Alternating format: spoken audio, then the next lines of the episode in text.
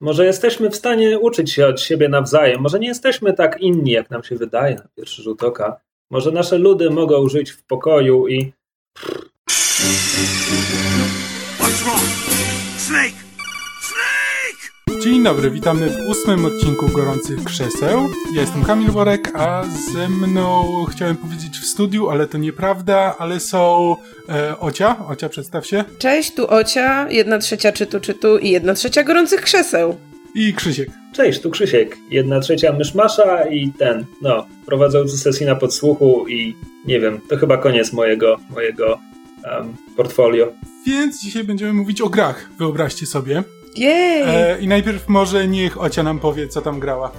Co tam grała? No dobrze, Ocia grała w Slay the Spire i powiedzenie, że grała w ostatnim, nie wiem, ostatnich dwóch tygodniach byłoby oczywiście kłamstwem, bo tak naprawdę gram w tę grę mniej więcej od lutego, ale w takich, e, powiedziałabym, sesjach przerywanych. To znaczy, jak mnie najdzie, to w jednym tygodniu zagram 3 godziny, a potem miesiąc nie gram i później znów włączam i znów gram przez kilka dni tam po godzince dziennie, bo to jest taka gra, która wciąż jest na etapie rozwijania się, wciąż ma status y, Early Access i twórcy tej gry co jakiś czas dodają do niej coś nowego.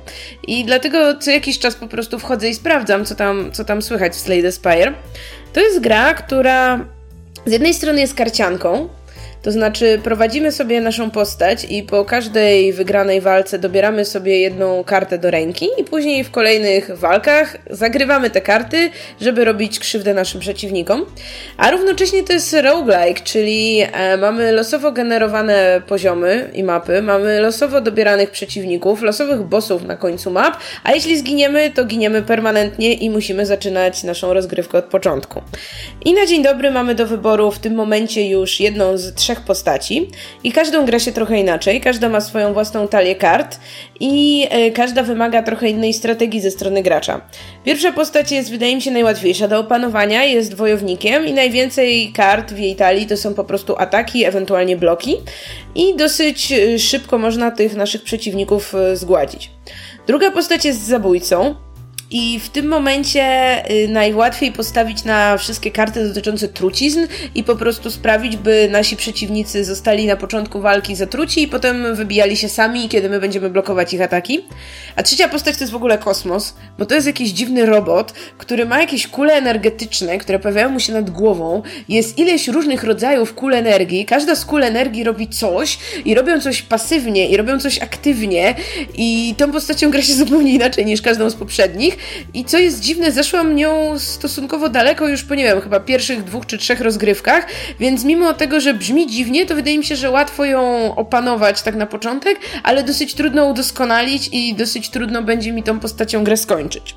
Prócz tego mamy codzienne wyzwania, które polegają na tym, że twórcy gry wymyślają sobie jakieś udziwnienia na dany dzień, yy, przez co możemy na przykład grać postacią z talią kart, która w ogóle do niej nie pasuje, albo na przykład okazuje się, że nie dobieramy w ogóle nowych kart po pokonaniu przeciwników, albo że dobieramy tych kart wyjątkowo dużo, albo że nie możemy spać, albo że nie możemy się leczyć, albo że nie wiem, nie możemy ulepszać naszych kart. Zawsze jest jakiś taki śmieszny mechanizm, który sprawia, że wyzwanie danego dnia jest zupełnie inne od takiej standardowej rozgrywki.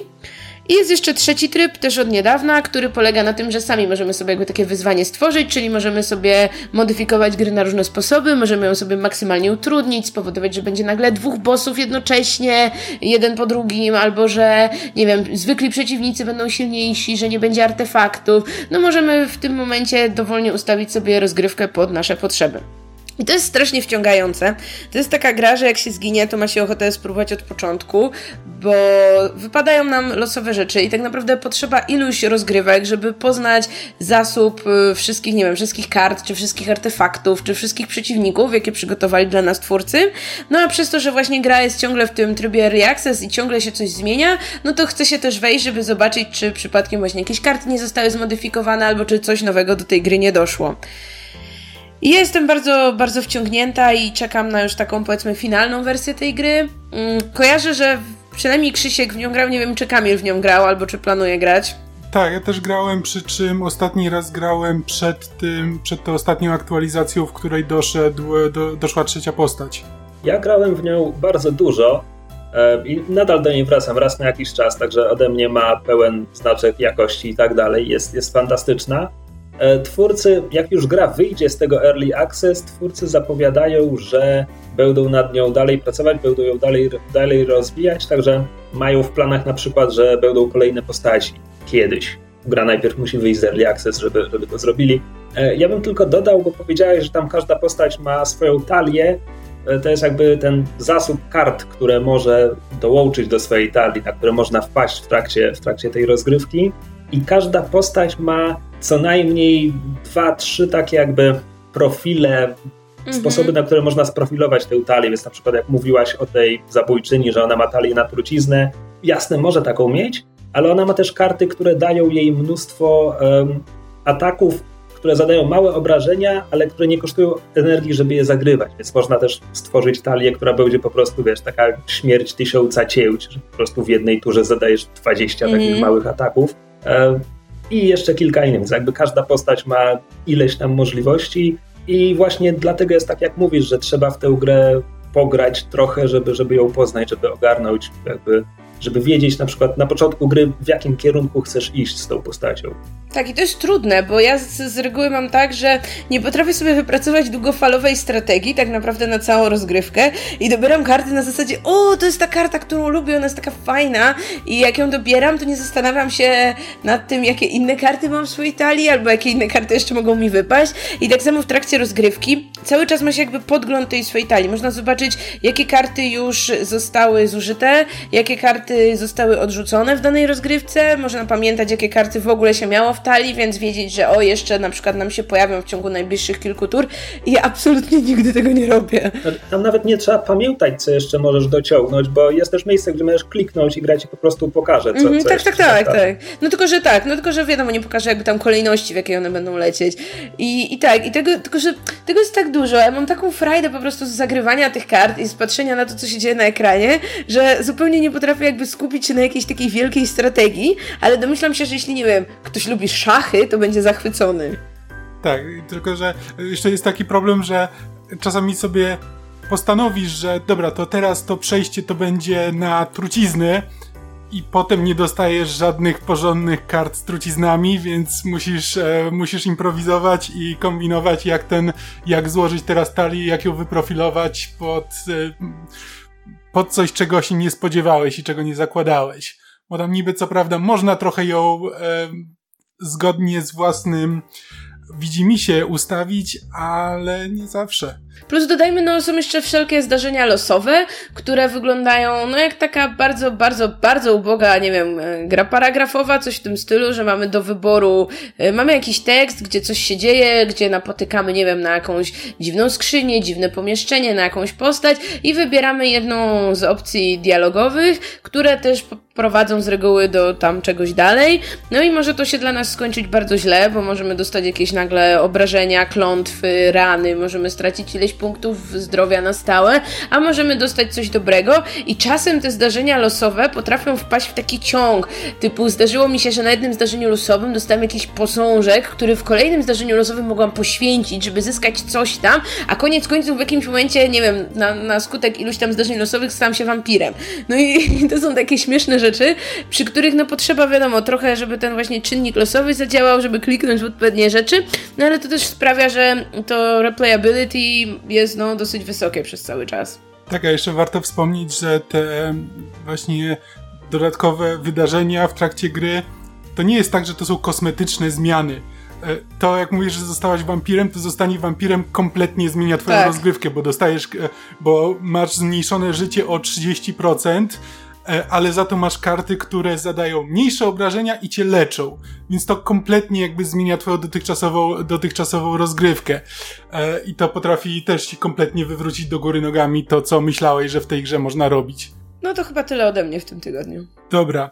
E, to ja może szybciutko, ponieważ ja niewiele grałem, znaczy Grałem sporo w tym tygodniu, ale mnóstwo gier, w które grałem przez pół godziny, godzinę, bo próbowałem sobie coś znaleźć a jest jakaś posłucha i nic, nic ciekawego nie ma. E, więc postanowiłem wrócić na chwilę do Fallouta 4. Uznałem, że co prawda już raz, e, już raz zrobiłem do niego podejście i jakoś nie byłem szczególnie zachwycony, ale jednak pograłem tam z 10 godzin czy coś takiego. Może przesadziłem, ale ładnych, ładnych parę godzin. I postanowiłem, że to będzie, że wrócę do tego. Ostatnio to mnie to nie zagryzło, więc będę sobie oglądał serial, a w międzyczasie mogę sobie trochę postrzelać do krabów i czego tam jeszcze. E, tylko, że tak, wróciłem i nawet, nawet mi się spodobało, nawet się wciągnąłem, bo tak e, wyszedłem na te pustkowia, postanowiłem, że dobra, tam zrobię sobie jakiegoś questa, którego zupełnie już nie pamiętałem, kto mi dał, ale, ale miałem punkt na mapie, że tam muszę pójść i wybić e, ileś tam guli. Więc poszedłem, zacząłem wybijać te gule. Przy czym przypomniałem sobie, że o, moja postać nie jest szczególnie rozwinięta i też popełniłem parę błędów przy jej rozwoju, więc tak o, jest ustawiona na snajpowanie, ale nie jest w nim wcale najlepsza. E, więc trochę się z tymi gulami namęczyłem. Ale w końcu mi się udało i czułem satysfakcję, że okej, okay, e, musiałem trochę pokombinować, parę razy załadować grę, e, zmienić taktykę, zmieniać broń co chwila, bo w, kończyła mi się amunicja do jednej, to przerzucałem na drugą i tak dalej, i tak dalej, więc to było nawet mechanicznie interesujące doświadczenie. Ale czekaj, to, to jest jakiś kompletny początek gry? Wiesz co, ciężko mi powiedzieć, no jak w to przegrałem e, kilka godzin, E, mogę nawet za chwilę sprawdzić, ile. Okej, okay. E, Steam mi mówi, że przegrałem 20 godzin w tę grę. Hmm. Ale byłem przekonany, że jestem, że jestem na początku, mam chyba 12 poziom czy coś takiego. Nie, pytam, bo ja przeszedłem 7 godzin tej gry i na tym etapie już po prostu miałem tyle sprzętu i śmiecia, że niczego mi nie brakowało, więc dziwię się po prostu. Znaczy, ja miałem największy problem z, jak, z jakiegoś powodu z amunicją do wszelkiej maści snajperek. Znaczy te 308, e, kaliber 308 i tam co chwila musiałem się przerzucać na coś innego. A jakby w tym moja postać była e, wyspecjalizowana, więc jak mi brakowało snajperki, to musiałem kombinować z jakimiś shotgunami, e, bronią energetyczną i tak dalej.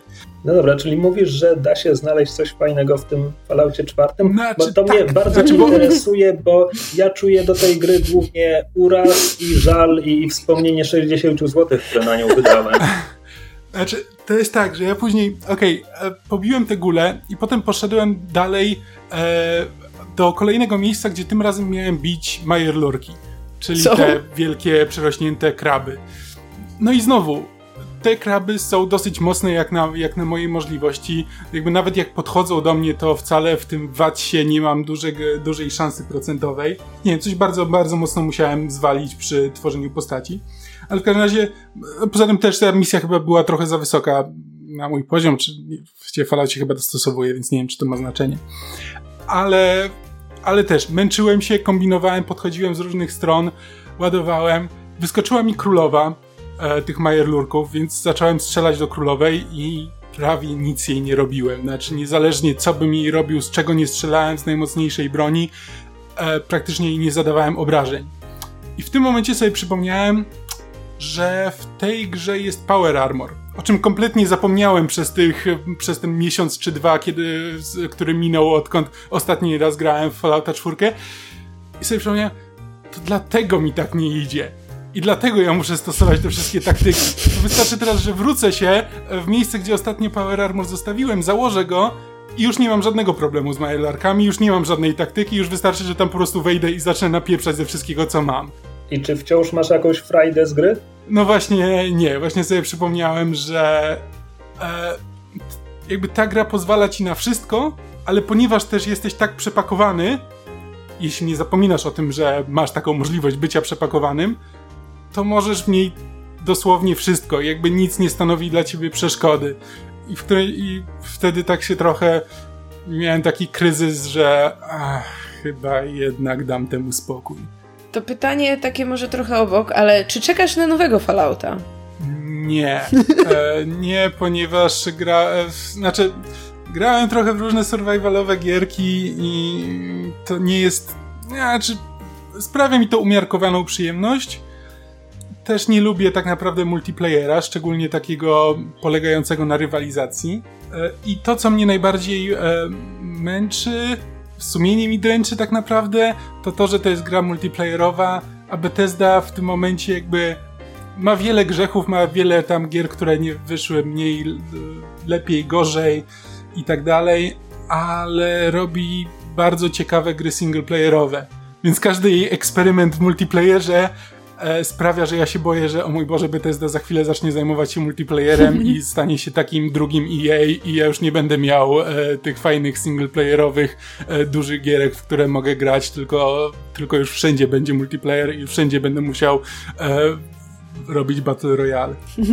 E, I to jest po prostu przyszłość, która, której się boję i Fallout, Fallout 76, czy jak on to się tam nazywa, jest po prostu dla mnie symbolem tego, że, że w przyszłości będzie tylko multiplayer. Pewnego dnia wyjdziesz z domu po bułki, a tu multiplayer. I Battle, tak, i battle Royale. Będę musiał, do, żeby dojść do sklepu, będę musiał pokonać stu innych e, zakupowiczów i dopiero tylko ten ostatni może kupić chleb. Po prostu zrzucili wam wszystkie chleby w centrum, a was na obrzeżach. Tak, dokładnie. Więc tak, to jest tam, to jest tam roczna przyszłość. E, tak, więc ja e, wróciłem w tym tygodniu do gry, przy której spędziłem dużo czasu w tym roku. To jest e, Battletech studia Hairbrained Schemes. E, Hairbrained to jest studio, które wydawało Shadowruny, te, tych kilka gier z ostatnich paru lat, które są e, tradycyjnymi RPGami w izometrycznym rzucie, możecie kojarzyć. E, więc Battletech jest turową strategią, w której kieruje się wielkimi mechami.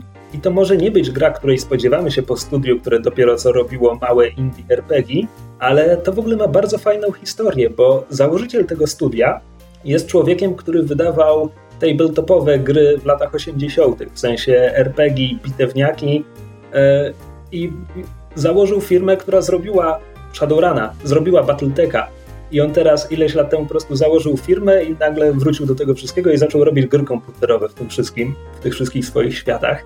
E, I to jest bardzo fajne i to mnie cieszy.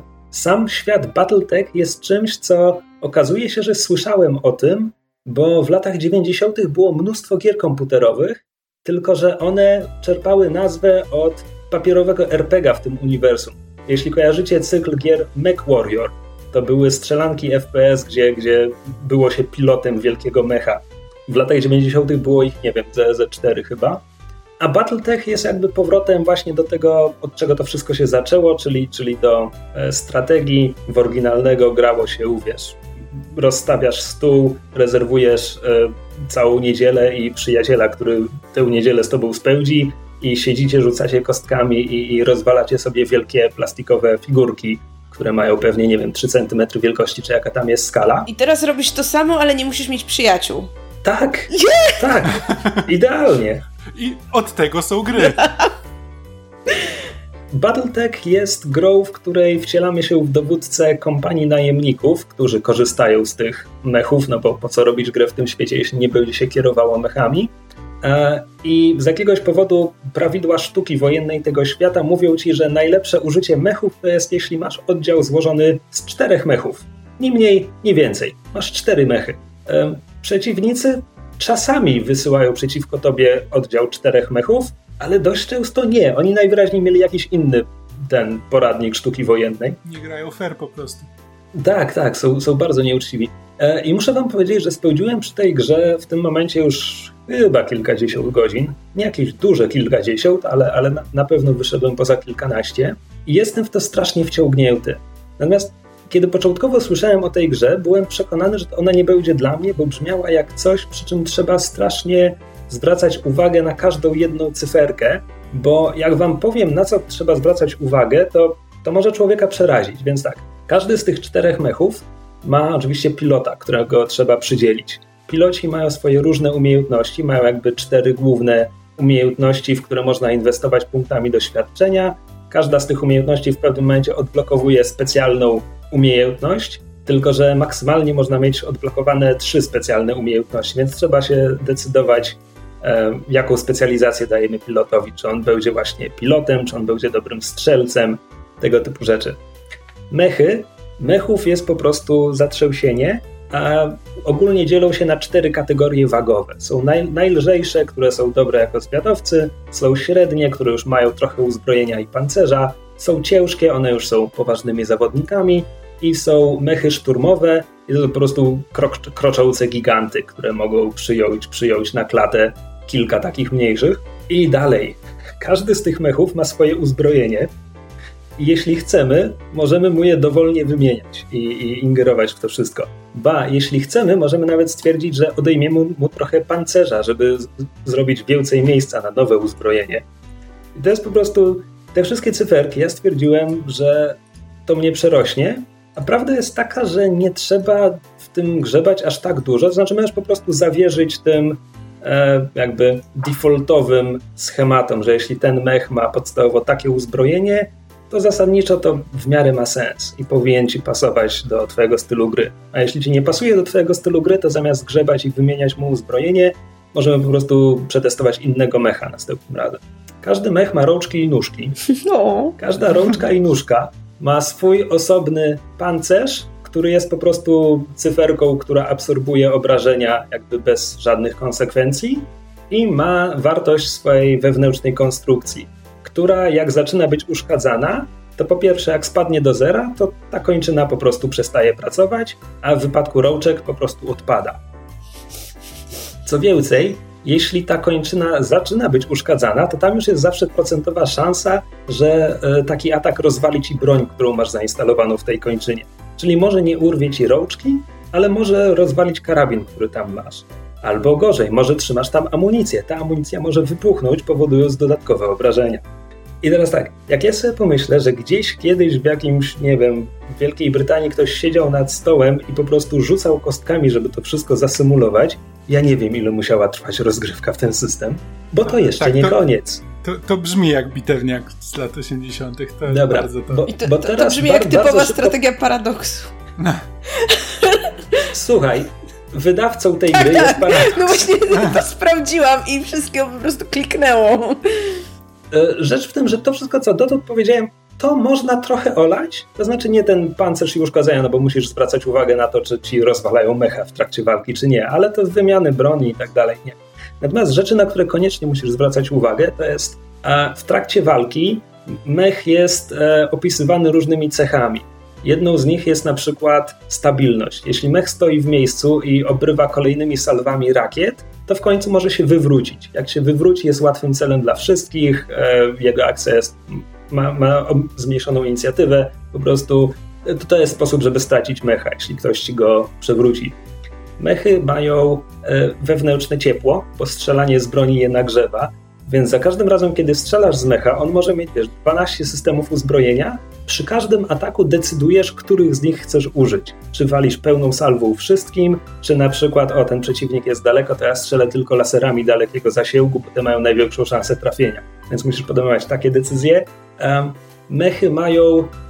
Mechy, które daleko się poruszają w turze, uznaje się, że to jest symulowanie zwrotności. To znaczy, mech, jak przejdzie wiele, wiele pól, to dostaje takie ozna oznaczenia, że ten ma teraz cztery tam, cztery poziomy zwrotności, coś takiego. One utrudniają, e, utrudniają trafienie takiego mecha. I wreszcie każdy mech, kiedy kończy swój ruch, wybierasz mu e, kod ustawienia, to znaczy w którą stronę jest zwrócony mordką, ponieważ kiedy mówiłem, że mechy mają rączki i nóżki, mechy mają również przód i tył, a ten system dla każdego ataku symuluje, w co trafia ten atak dla każdego, dla każdego pojedynczego ataku. Jeśli strzelasz salwą, gdzie masz 10 systemów uzbrojenia, z czego 4 to lasery, a 6 to wyrzutnie rakiet, to gra ci przetestuje najpierw, gdzie trafiają te 4 lasery, a potem w każdej salwie rakiet wyliczy tę szansę dla każdej indywidualnej rakiety.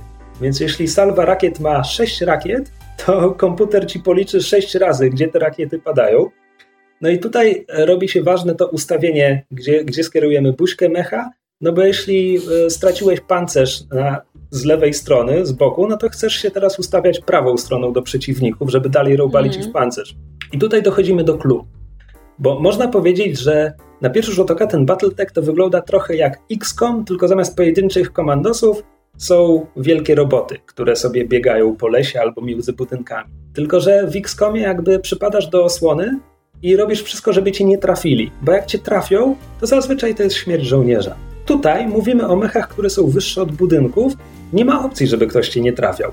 Tutaj jasne, część ataku może spudłować, ale 3 czwarte zazwyczaj wrobię się w takiego mecha, więc to nie jest, że te robociki sobie biegają, robią piu-piu i któryś z nich pada, tylko to są takie długie starcia, gra bardzo dobrze ci symuluje, że to są ciężkie, powolne machiny, które nawalają w siebie seriami rakiet, więc musisz zawsze myśleć o tym, jakie obrażenia przyjmujesz, na jakim przeciwniku się koncentrujesz, zawsze chcesz każde takie starcie to jest po prostu pytanie, który oddział może przyjąć więcej obrażeń, zanim zaczną mu odlatywać rączki i nóżki. I muszę wam powiedzieć, że to jest szalenie wciągające, bo ta sama warstwa taktyczna, ona jest do ogarnięcia. Nie przez tutorial tej gry. Polecam obczajenie jakiegoś e, let's playa na YouTubie, bo tutorial nie do końca wyjaśnia wszystkie aspekty i gdybym wcześniej nie obejrzał jakiegoś materiału, żeby w ogóle zorientować się, czy ta gra ma szansę mi się spodobać, ja bym nie wiedział, jak w nią grać. Ale to chyba jest też typowy paradoks, w sensie tak. gra paradoksu. tak, znaczy no znowu to paradoks nie jest tutaj deweloperem, ale, ale tak. I co dalej? Gra ma multiplayer, którego nigdy nie testowałem. Single player jest fabularną kampanią, gdzie to jest bardzo odległa przyszłość, e, gdzie ludzkość rozpierzchła się po wszechświecie. Była jakaś złota era, która się skończyła, nastały nowe mroczne wieki, więc z jednej strony znowu mamy feudalizm i szlachetne rody panujących i tak dalej, a z drugiej strony ludzie zapomnieli, jak, e, jak się robi niektóre rzeczy, więc są zaginione technologie, są jakieś fabryki, które działają od stuleci, ale nikt nie wie jak, więc nikt ich nie dotyka, tylko wszyscy zabierają te mechy, które schodzą z taśm montażowych. I jest ta, jest ta kampania, w której pomagamy jakiejś pani arystokratce, której zły wujek właśnie przejął władzę nad jej światem e, i my teraz niby jesteśmy kompanią najemników, ale jakby ona jest naszą główną klientką, więc pomagamy jej toczyć kolejne bitwy. To jest gra, która próbuje sprawić, żeby zależało wam na postaciach bo kiedy już dochodzi do fabuły, to są długie rozmowy między, między tymi postaciami, bo poza tą arystokratką jest nasza postać, którą sobie tworzymy, jest załoga naszego statku, którym latamy, czyli to są tam, nie wiem, oficer taktyczny, pilot, y, mechanik od mechów, tego typu ludzie. I te dialogi, one są ok, ci ludzie trochę mają charakteru, natomiast kiedy tworzymy postać, wybieramy jej przeszłość, kim była i tak dalej, i to wszystko nie ma znaczenia. To znaczy, raz na parę minut dialogu masz wybór, który jest oznaczony nawiasem kwadratowym, że o, twoja postać też była arystokratą, w związku z czym teraz masz linijkę, która mówi o tym, tak, tak, wiem, jak jacy są arystokraci. To nie ma żadnego wpływu na cokolwiek. Ale czy nie ma w ogóle wpływu na jakby na rozgrywkę? Jakby to... Nie ma żadnego wpływu na rozgrywkę. Wybierasz sobie tylko, otrzymujesz minimalnie inną odpowiedź E, w momencie, w którym wybierzesz taką zindywidualizowaną kwestię, to nie ma żadnego znaczenia. Inny poziom, na którym twórcy próbowali sprawić, żeby zależało ci na postaciach, to jest piloci, których rekrutujesz. Oni mają różne cechy. Nie mówię teraz o tym poziomie swoich umiejętności, tylko mają cechy, które na przykład mówią, że to jest były kryminalista, a ten był gladiatorem, a ten jest arystokratą. W tej grze jest mnóstwo arystokratów. I potem czasami że tak powiem, w czasie wolnym pomiędzy misjami wyskakuje jakieś zdarzenie losowe, które ci mówi, że tam, nie wiem, jest bójka między twoimi pilotami, albo że ten pilot jest znudzony i zaczyna grzebać tam przy, przy mechanizmach i wkurza tym twoich techników i ty zawsze wybierasz jakąś opcję, jak na to zareagować. I raz na jakiś czas tam jest właśnie opcja oznaczona nawiasem kwadratowym, że wyskoczyło takie zdarzenie losowe i na przykład jeden, z, znaczy na przykład pilot, którego ono dotyczy, jest akurat gladiatorem i to ma jakieś znaczenie w tym wypadku, tylko że to nie buduje żadnej większej narracji o tej postaci. To nie jest tak, że ponieważ ta postać jest gladiatorem, to będziesz dostawał zdarzenia losowe dotyczące jej przeszłości jako gladiatora, tylko masz zdarzenie losowe. Jeśli akurat ono wypadnie na postać, która akurat ma cechę, która się do tego odnosi, to w tym jednym wypadku jest jakaś specjalna opcja. I to jest tyle, więc to jest wszystko niedorobione. Niedorobione, a przy tym zajmuje dość dużo czasu. Znaczy, jeśli jak, a, autentycznie wczytujesz się w te dialogi i wiesz, tak jak w RPGach klikasz, powiedz mi więcej, o, a teraz wypytam cię na te pięć tematów, e, to przejście przez te wszystkie rozmowy zajmuje sporą chwilę, Niektóre z nich są nawet nieźle napisane, tylko nic nie wnoszą i nie łączą się z tą warstwą taktyczną tej gry. A czy to, czy to jest podobne do tego, co jest w FTL? Bo w FTL to też podobnie wygląda, że masz ileś tam opcji do wyboru, a jeśli masz na przykład członka drużyny, który jest z konkretnej rasy, to masz dodatkową opcję. Czy to jest jakby po prostu tego rodzaju taki trochę flavor, dodatkowa, dodatkowa opcja, która no nie wnosi wiele w samą rozgrywkę? Trochę to przypomina, to jest dodatkowy flavor, ale moim zdaniem w Battletechu to ma jeszcze mniejsze znaczenie niż mhm. w FPL. Jasne. Więc znaczy, ja lubię, ja lubię lore w grach. Jeśli mnie gra choć trochę zainteresuje, to ja wchodzę w fabułę, jestem zainteresowany jej światem i tak dalej, więc ja czytam te wszystkie rozmowy. Lubię niektóre z tych postaci, które są jakby przypisane do gry, w sensie ci główni bohaterowie, ci, którzy są w przerywnikach i tak dalej. Natomiast y, piloci, których rekrutuję, na początku byłem przywiązany do tych, który, z którymi zaczynałem, no bo zaczynam z nimi i w ogóle oni wszyscy już nie żyją. Ci, którzy przyszli po nich, oni też już nie żyją. Ci, którzy przyszli po nich, też już nie żyją. Ja chyba nie jestem najlepszym dowódcą mechów. W pewnym momencie miałem, miałem, nie wiem, czy to chodziło, źle dobrałem mechy, które posyłałem na misję, czy byłem beznadziejnym dowódcą, ale po prostu z każdej misji ktoś nie wracał, a trzy z czterech mechów wracały po prostu rozwalone do końca. E, I więcej wydawałem na naprawy niż zarabiałem z tych misji. Właśnie, bo konstrukcja kampanii jest taka, że raz na jakiś czas wchodzi główna misja fabularna i one są jakby zaprojektowane przez twórców z góry. One zawsze będą takie same, kiedy przechodzisz tę kampanię, a pomiędzy nimi po prostu wykonujesz swoją pracę jako najemnik, możesz przyjmować kontrakty i to są już misje generowane losowo na bazie kilku schematów. I te schematy to jest atak na bazę, rozwal budynki, atak na mechy, rozwal jednego konkretnego mecha, osłaniaj konwój, ale większość z nich to jest po prostu, tam jest grupa mechów, idź je rozwal, a te wszystkie pozostałe, które właśnie opisałem, w gruncie rzeczy też sprowadzają się do tego, że tam jest grupa mechów, idź je rozwal. Na szczęście rozwalanie mechów jest fantastyczne. Mhm. Więc jakby ta główna część tej gry jest bardzo fajna. Misje fabularne, główne misje fabularne wprowadzają czasami, nie wszystkie, niektóre wprowadzają bardzo ciekawe mm, modyfikacje.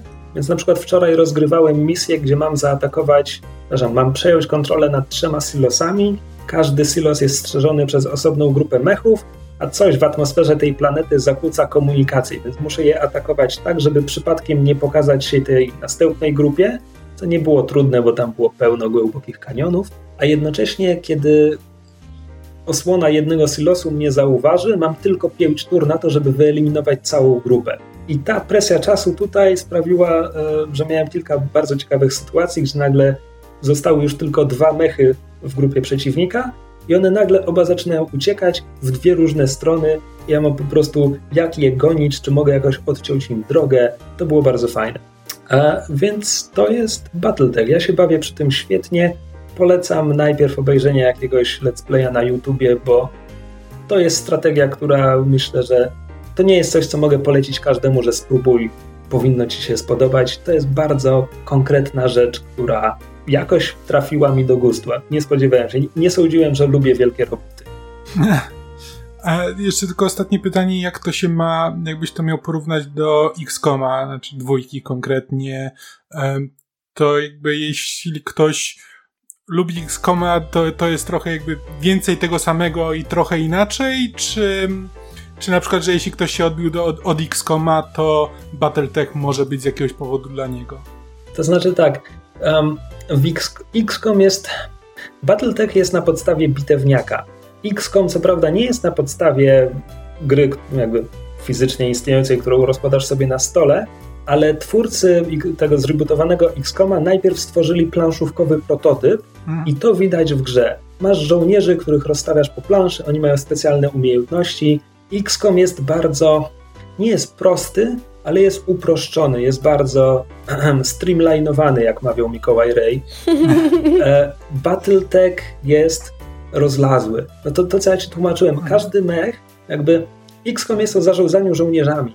Battletech to równie dobrze mogłyby być wielkie okręty kosmiczne, bo musisz ogarniać ich kierunek, e, salwy, wiesz, zawsze każdy atak to jest zastanawianie się, iloma laserami teraz strzelę, e, kiedy muszę przestać strzelać, żeby ochłodzić systemy, e, co mam zrobić, żeby mi teraz nie podcięli machiny. Jakby Battletech, każda tura w Battletechu wymaga moim zdaniem dużo więcej zastanowienia niż w XCOMie. A jednocześnie ja byłem fanem pierwszego XCOMa, był super, wciągnął mnie, grałem w niego jakby trzy razy w kampanii i tak dalej. Znaczy mówimy tego pierwszego X-Koma już przez Firaxis. Zrebootowanego, tak. Nowego tak, X-Koma. Nikt tutaj nie ma powyżej 50 lat życia. No. jeszcze. A, jeszcze. Natomiast odbiłem się od drugiego X-Koma, który w warstwie taktycznej był fantastyczny, natomiast w warstwie strategicznej dowalili tyle różnych rzeczy i żadnej z nich moim zdaniem nie zrobili dobrze. I Battletech jest gdzieś pomiędzy tymi dwoma grami. Jest okay. bardziej złożony od pierwszego XCOMa, ale nie jest aż tak nie ma aż tak nafajdane po prostu najróżniejszymi rzeczami, które cię rozpraszają na każdym kroku, jak warstwa strategiczna drugiego XCOMa. Okej, to brzmi całkiem ciekawie, bo jakby to, co... Znaczy, to nie jest to, że ja się odbiłem od XCOMa 2, bo bardzo lubię wciąż tę grę, tylko, że właśnie to... Yy, nie grałem w nią od yy, ponad dwóch miesięcy i strasznie się boję do niej wrócić, bo wiem, że jak tam wrócę, to czeka mnie 50 komunikatów o tym, że teraz e, research jednej rzeczy się skończył, muszę wybrać następny. Dobra, to teraz spróbuję pójść na misję, ale nie, bo zanim pójdę na misję, to jeszcze przyjdzie mi komunikat o tym, że coś się wydarzyło gdzieś tam i coś się wydarzyło tutaj. I tam jest po prostu co chwila masz przerywane jakimiś, e, jakimiś drobiazgami, którymi trzeba się zająć. Tak, więc Battletech ma bardziej złożoną warstwę taktyczną i zdecydowanie dużo prostszą warstwę administracyjną pomiędzy misjami. Polecam, żeby obejrzeć let's play na YouTube. Albo Steam pozwala zwracać gry, tak? Więc można kupić na Steamie, tylko że w te dwie godziny to garniesz tutorial i niewiele więcej. Dobra, to skończyliśmy pierwszy segment, a teraz przechodzimy do naszego tematu tygodnia, bo mamy temat tygodnia w końcu, e, który nie jest pojedynczą grą, ponieważ Krzysiek właśnie skończył grę e, przygodówkę, e, przy, przy okazji której postanowiliśmy porozmawiać w ogóle o o przygodówkach, o tym, czy mają sens e, w, w naszym świecie, że tak powiem pompatycznie. Nie, e, czy, czy ten format już się skończył, czy jakby upadek Telltale'a też zwiastuje, że ludzie już mają, mają go dosyć e, i jak to wyglądało kiedyś, a jak to wygląda teraz. Więc jakby najpierw zacznijmy od tego może kto grał, jak, jakby jakie jest wasze doświadczenie z przygodówkami jako takimi, szczególnie tymi starszymi. No dobrze, ja chciałam powiedzieć, że nigdy nie grałam, e, w, przynajmniej w tych dawnych, dawnych czasach, w te powiedzmy najpierwsze przygodówki, czyli przygodówki tekstowe. I w momencie, jak kiedyś później, już długie lata po tym, jak te gry odeszły do lamusa, próbowałam do nich wrócić, to zupełnie nie byłam w stanie w to grać. I e, moje pierwsze doświadczenia z przygodówkami to były tak naprawdę przygodówki polskie, które w latach tak 90., czy nawet jeszcze 80., robiła fir firma LK Avalon. E, I tam był na przykład e, Scout Quatermaster, Sołtys i Anno Domini 2044, luźno oparte na Sex Misji. O, tak, pamiętam. I to były gry, które przede wszystkim e, miały za zadanie, drogi graczu, Teraz wymyśl, co twórcy gry chcielibyś w tym miejscu zrobił. To była pierwsza rzecz, a druga rzecz to był oczywiście pewnego rodzaju pixel hunting, yy, używanie wszystkiego na wszystkim, yy, połączone z jakimś tam takim powiedzmy absurdalnym humorem. I to na długie lata jakby tak ustawiło trochę moje myślenie o przygodówkach i też większość gier, w które grałam już później, już tych niepolskich, też gdzieś tam się na tym opierała, czyli właśnie na, na tym takim kombinowaniu, łączeniu rzeczy w najbardziej absurdalny sposób i e, długo, długie lata minęły, zanim jakby tak odkryłam, że jest taki trochę inny rodzaj gier przygodowych, bardziej nastawiony na fabułę, niż na właśnie te takie zagadki logiczne i takie bardzo dokładne i drobiazgowe badanie tych planż. I wydaje mi się, że, że jakby warto, mm, warto mieć jakby jakieś takie rozgraniczenie, bo obecnie powiedziałabym, odchodzi się od tych gier, które właśnie byłyby takie uporczywe i bardzo stawiały na to takie. Um, no to takie gameplayowe wyzwanie, do którego trudno często podchodzić bez solucji, a bardziej poszły w tę stronę narracji, jakiejś fabuły, jakiejś historii, czasem może nawet wyborów. I że dzisiaj, jeśli mówimy o przygodówkach, to mamy na myśli właśnie bardziej ten, ten model rozgrywki. Jeśli o mnie chodzi, to etap, kiedy na własną rękę zacząłem poznawać gry, w sensie już przestałem patrzeć przez ramię, w co gra mój brat i sam zacząłem grać i sam zacząłem uczyć się, jakie właściwie gry lubię, co mnie interesuje, to, było, to była druga połowa lat 90., późne lata 90., w związku z czym ja byłem przekonany bardzo długo, że uwielbiam przygodówki, że na równi z RPGami to są moje absolutnie ulubione gry i bardzo długo zajęło mi dojście do tego, że to dlatego, że to moje wchodzenie w świat tych gier zbiegło się ze złotą erą przygodówek. W związku z czym, kiedy ja grałem niemal jedna po drugiej w Curse of Monkey Island, Grim Fandango, The Longest Journey, ja myślałem, że wszystkie przygodówki są takie, a potem, potem ta złota epoka lat 90. się skończyła, parę lat po tym, jak skończyły się lata 90., a wciąż powstawały przygodówki. I ja grałem w parę z nich. I nagle odkryłem, że jednak wcale nie lubię tego gatunku tak bardzo, jak mi się kiedyś wydawało. Um, zresztą może później bardziej szczegółowo opowiem, co, co mam tutaj na myśli. E, no a potem raz na jakiś czas podejmowałem jakieś próby, ale nic mnie szczerze mówiąc nie chwytało.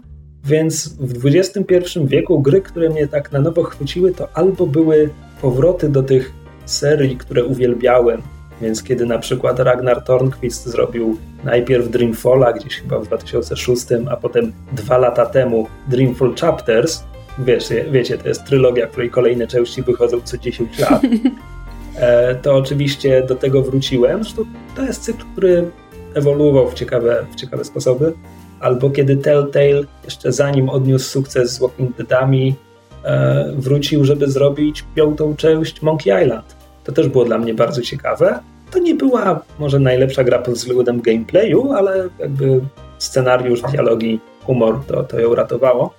No i potem pojawił się Telltale ze swoim formatem, który w pewnym momencie wydawało się, że, że znaleźli klucz, tak? że to jest to, czego współczesna publika oczekuje, a potem po paru latach i 50 różnych grach okazało się, że nie wiem, że może to była nowinka, która w końcu się znudziła, no bo przecież ja też pograłem sobie w Telltale, a potem przestałem, bo wszystkie były na jedno kopyto. To ja kiedy zaczynałem, ja chyba pierwsza przygodówka, w jaką grałem, to właśnie były, było któreś Monkey Island, nie pamiętam w jakiej kolejności je poznawałem w tym momencie.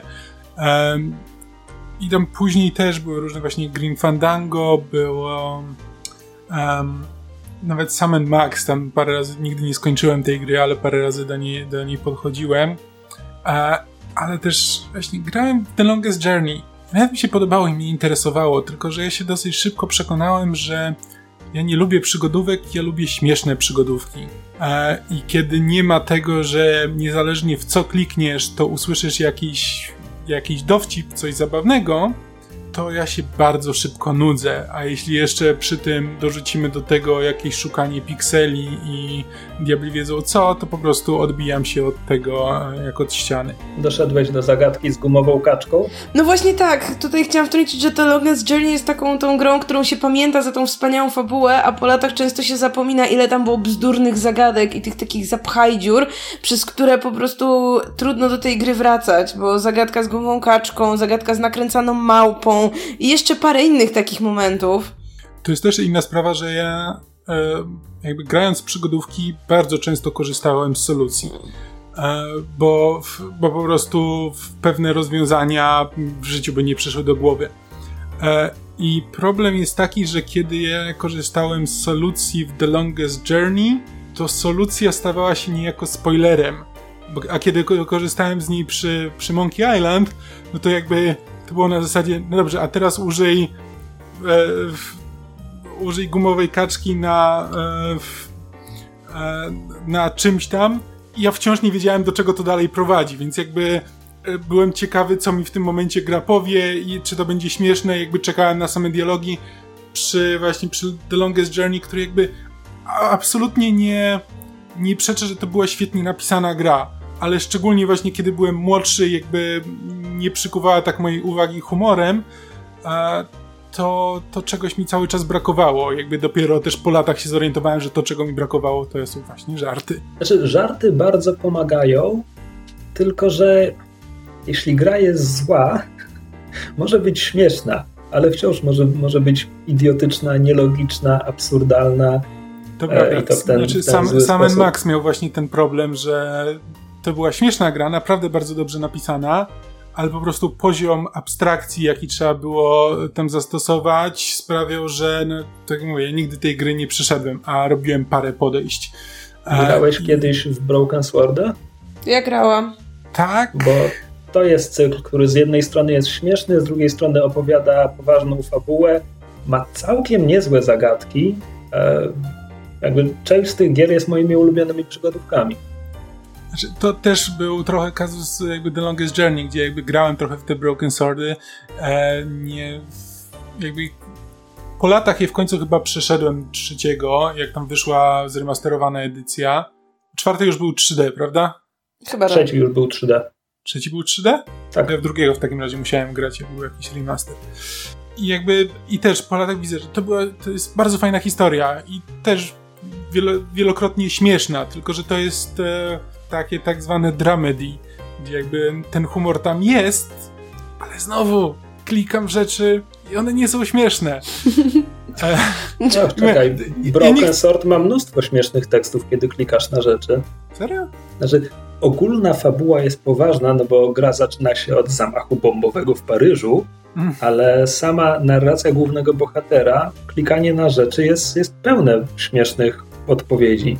Okej, okay, dawno w to nie grałem, ale znaczy jakby pamiętam, że w tej, że w tej grze jest sporo humoru.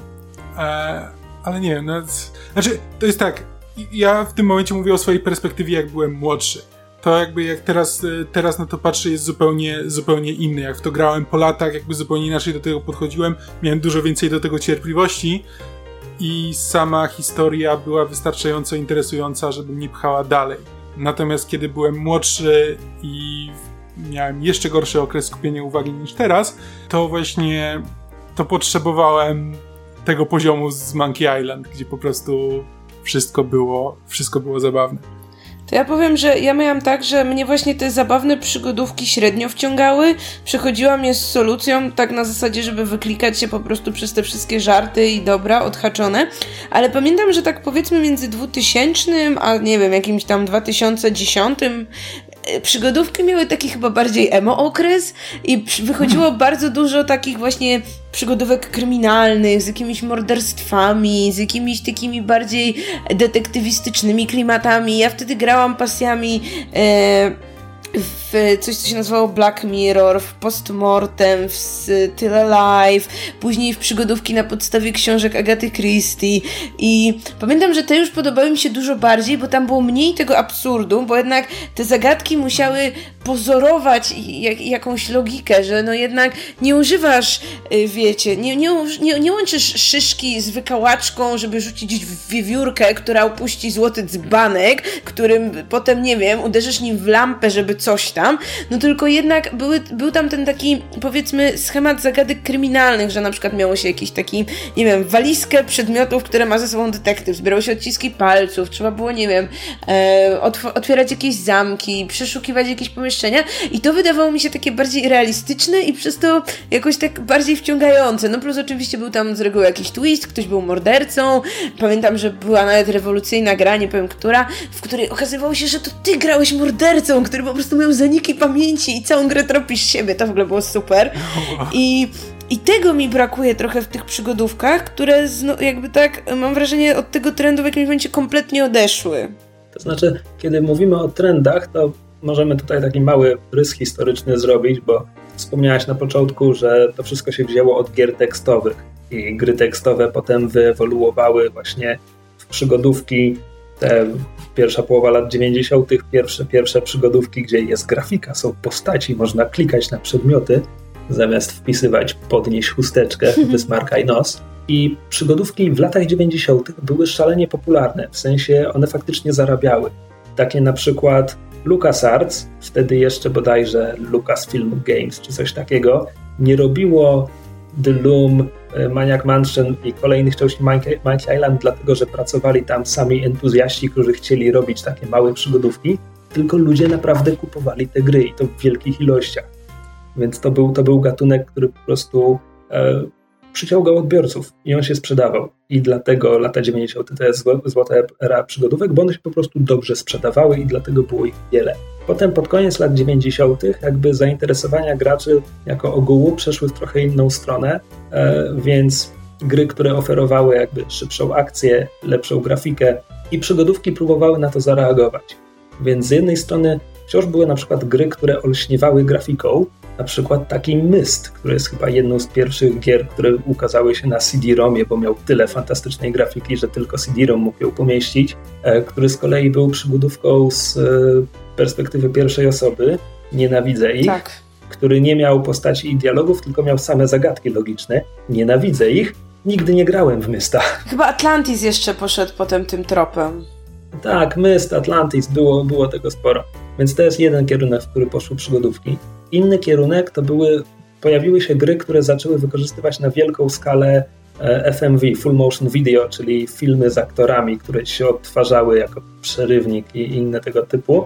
E, to nie jest choroba, która dotknęła tylko przygodówki, tylko to po prostu było we wszystkich grach. Jakby Mark Hamill występował w Wing Commanderze, który był symulatorem, symulatorem lotów kosmicznych, ale miał po prostu 5 godzin filmu science fiction w sobie, bo taka była wtedy moda. A potem, to już jest początek XXI wieku, pojawiło się 3D. Znaczy 3D pojawiło się już wcześniej, jakby w innych grach, w innych gatunkach, ale w pewnym momencie wszyscy na świecie stwierdzili, jeśli przygodówki mają przetrwać, przygodówki muszą wejść w przyszłość. Przyszłość leci, leży w trzecim wymiarze i wszystkie przygodówki przeszły w trzeci wymiar, upraszczam oczywiście, i wszystkie wyrąbały się na tym na pysk. To znaczy, trzeci wymiar nie pomógł żadnej przygodówce, zwłaszcza jeśli mówimy o cyklach, które wcześniej były dwuwymiarowe i przeszły w trzeci wymiar, bo to oznacza na przykład czwarta część Monkey Island, która po prostu wzięła silnik z Grima Fandango, więc nagle Guybrusowi, Guybrush zaczął kręcić głową, żeby wskazać na przedmiot, który można kliknąć. E, tam, tam też było po prostu sterowanie Guybrushem jak czołgiem, dokładnie tak jak Grim Fandango. E, I to tyle. To znaczy, to jest wszystko, co daje ci trzeci wymiar. Jest ciężko zagrać w tą grę, jest ciężko sterować bohaterem. To jest wszystko, co to, to wniosło przygodówki jakby przeszły, przeszły w ten trzeci wymiar, ale nie zostawiły na przykład takich mechanizmów jak szukanie przedmiotów.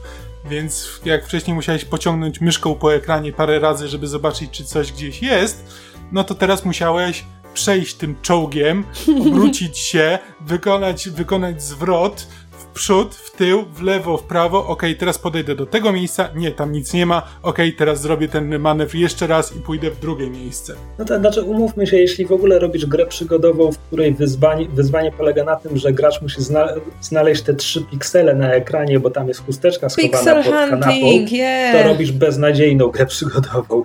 Nie no jasne, ale ja nawet nie o tym mówię, nawet jeśli to są po prostu wiesz, rzeczy, które po prostu musisz, no, musisz trochę poeksplorować mapę i no jeśli po prostu masz, widzisz scenę całą na jednym ekranie, no to po prostu sprawdzasz, czy akurat, wiesz, wydaje ci się, że ta rzecz jest w tym momencie przydatna i tylko wystarczy, że w nią klikniesz, żeby zobaczyć, czy, e, czy twórca gry zgadza się z tobą, że to jest przydatna rzecz, czy może po prostu to jest element tła. Natomiast jeśli masz to w 3D, no to musisz podejść gdzieś w dane miejsce i zobaczyć. Nawet jeśli to nie jest, nie na, na tym polega całe wyzwanie, to i tak musisz to zrobić. No tak, były gry, które próbowały jakoś wykorzystać to 3D. To na przykład Broken Sword, który po dwóch bardzo ładnych, dwuwymiarowych, rysowanych częściach przeszedł w trzeci wymiar. W trzeciej grze nagle pojawia się, dodali ci sokobana do tej gry. To znaczy jest ileś zagadek, gdzie po prostu musisz przesuwać pudła, a ponieważ gra jest trójwymiarowa, to niektóre pudła jeszcze spadają na niższy poziom, bo wiecie, trzy wymiary. Tak, więc to było Wszystkie fatalne. zagadki logiczne w przygodówkach to po prostu powinny być karane śmiercią. Tak, absolutna zgoda. No i potem jest ta pierwsza dekada XXI wieku, e, która Ocia mówiła, że wtedy przygodówki zrobiły się emo. Tak. Tak, ale tytuły, które wymieniałaś, to są właśnie te gry, które były w tym starym klimacie. To mhm. znaczy one nie poszły w trzeci wymiar, one tam sobie były, jakieś małe studia je robiły. Wiele z nich to są europejskie gry, bo z jakiegoś powodu przygodówki pozostały popularne, w sensie wciąż dobrze się sprzedawały w Niemczech, w Hiszpanii, mhm. więc to są kraje, które dalej robiły gry tego typu. Więc mamy na przykład cykle w rodzaju Runaway, mhm. czy e, chcę powiedzieć Deponia, ale nawet nie wiem, czy to się tak no, nazywa. Deponia to, to, jest, to jest dosyć nowa rzecz. Chyba, że była jakaś stara deponia, ale jeśli mówimy o tej normalnej się, deponii, też... no to to jest dosyć nowa rzecz, taka ręcznie rysowana, prześliczna, w takim klimacie właśnie tych też starych gier dwuwymiarowych. Tak, no w każdym razie to są, to są rzeczy może nie niskobudżetowe, ale na pewno mało budżetowe, mniej budżetowe, a jednocześnie gdzieś tam pod koniec tej pierwszej dekady już zaczął się ten boom na, na gry indie, czy zaczynał się zaczynać, w związku z czym powstały też studia, które właśnie wróciły nie tylko do rozwiązań e, gameplayowych, z tamtej epoki, e, ale też do stylistyki, więc powstały studia, które robiły po prostu gry przygodówki point and clicki, które były pełne pixel artu i po prostu wyglądały tak, że jakby można by pomyśleć, że, że LucasArts ją wypuściło w 95. I to jest jakby gry niskobudżetowe i kompletne indie, a jakby mainstream gier przygodowych praktycznie nie było. Tam wcześniej były jeszcze inne próby, więc na przykład kiedy Dreamfall się ukazał, to znowu mamy trzeci wymiar, nie pomógł tej grze. I z drugiej strony, wiesz, ludzie myśleli, że przygodówki teraz się kojarzą, że to jest taka nudna gra, nic się nie dzieje. Co zrobimy? Dodamy walki i skradanie. To też nie pomogło tej grze, zwłaszcza, że jedno i drugie było wykonane tak fatalnie, że nawet mm. nie wiem, mhm. co było gorszym aspektem tej gry. Ewentualnie jeszcze mainstream powiedziałabym, że może Syberia, tylko że to są gry, o których wiele osób mówi, że tam się nic nie dzieje, że tam, tam są puste plansze, przez które przebiegasz, tam zagadek jest nawet dosyć niewiele i to był chyba taki trochę... Mm, taki właśnie ten przedsmak gry, w którą gramy trochę dla klimatu, poznajemy sobie historię, no tylko, że wtedy jeszcze myślano, że gra musi być długa, więc były te puste plansze, przez które biegasz z lewej na prawo i z powrotem, żeby po prostu coś się działo, mimo że na danej planszy jest, nie wiem, jedna rzecz, której w ogóle można dotknąć. Tak, no i potem LucasArts w ogóle przestaje robić przygodówki jakiekolwiek. Ludzie z tego działu z LucasArts odchodzą, oni zakładają Telltale i przez pierwszych wiele, wiele lat robią tanie przygodówki wciąż w, do, w, dość tym klasycznym stylu. Znaczy już są w trójwymiarze, no bo mamy XXI wiek i w ogóle, ale gameplayowo to jest wciąż klikanie na przedmioty, przedmioty w, w ekwipunku, łączenie ich i tak dalej. I potem w 2012 robią The Walking Dead. I pierwszy sezon The Walking Dead jest pod tym względem fascynujący, bo w pierwszych epizodach masz jeszcze zagadki, mm -hmm. masz jeszcze e, używanie przedmiotów z, z ekwipunku, musisz wykombinować, ojej, tam są zombie, jak się przekraść, jak nacisnąć klakson, żeby zrobić hałas, żeby odwrócić ich uwagę, ale żeby jednocześnie mnie nie złapały i tak dalej, i tak dalej, i tak dalej.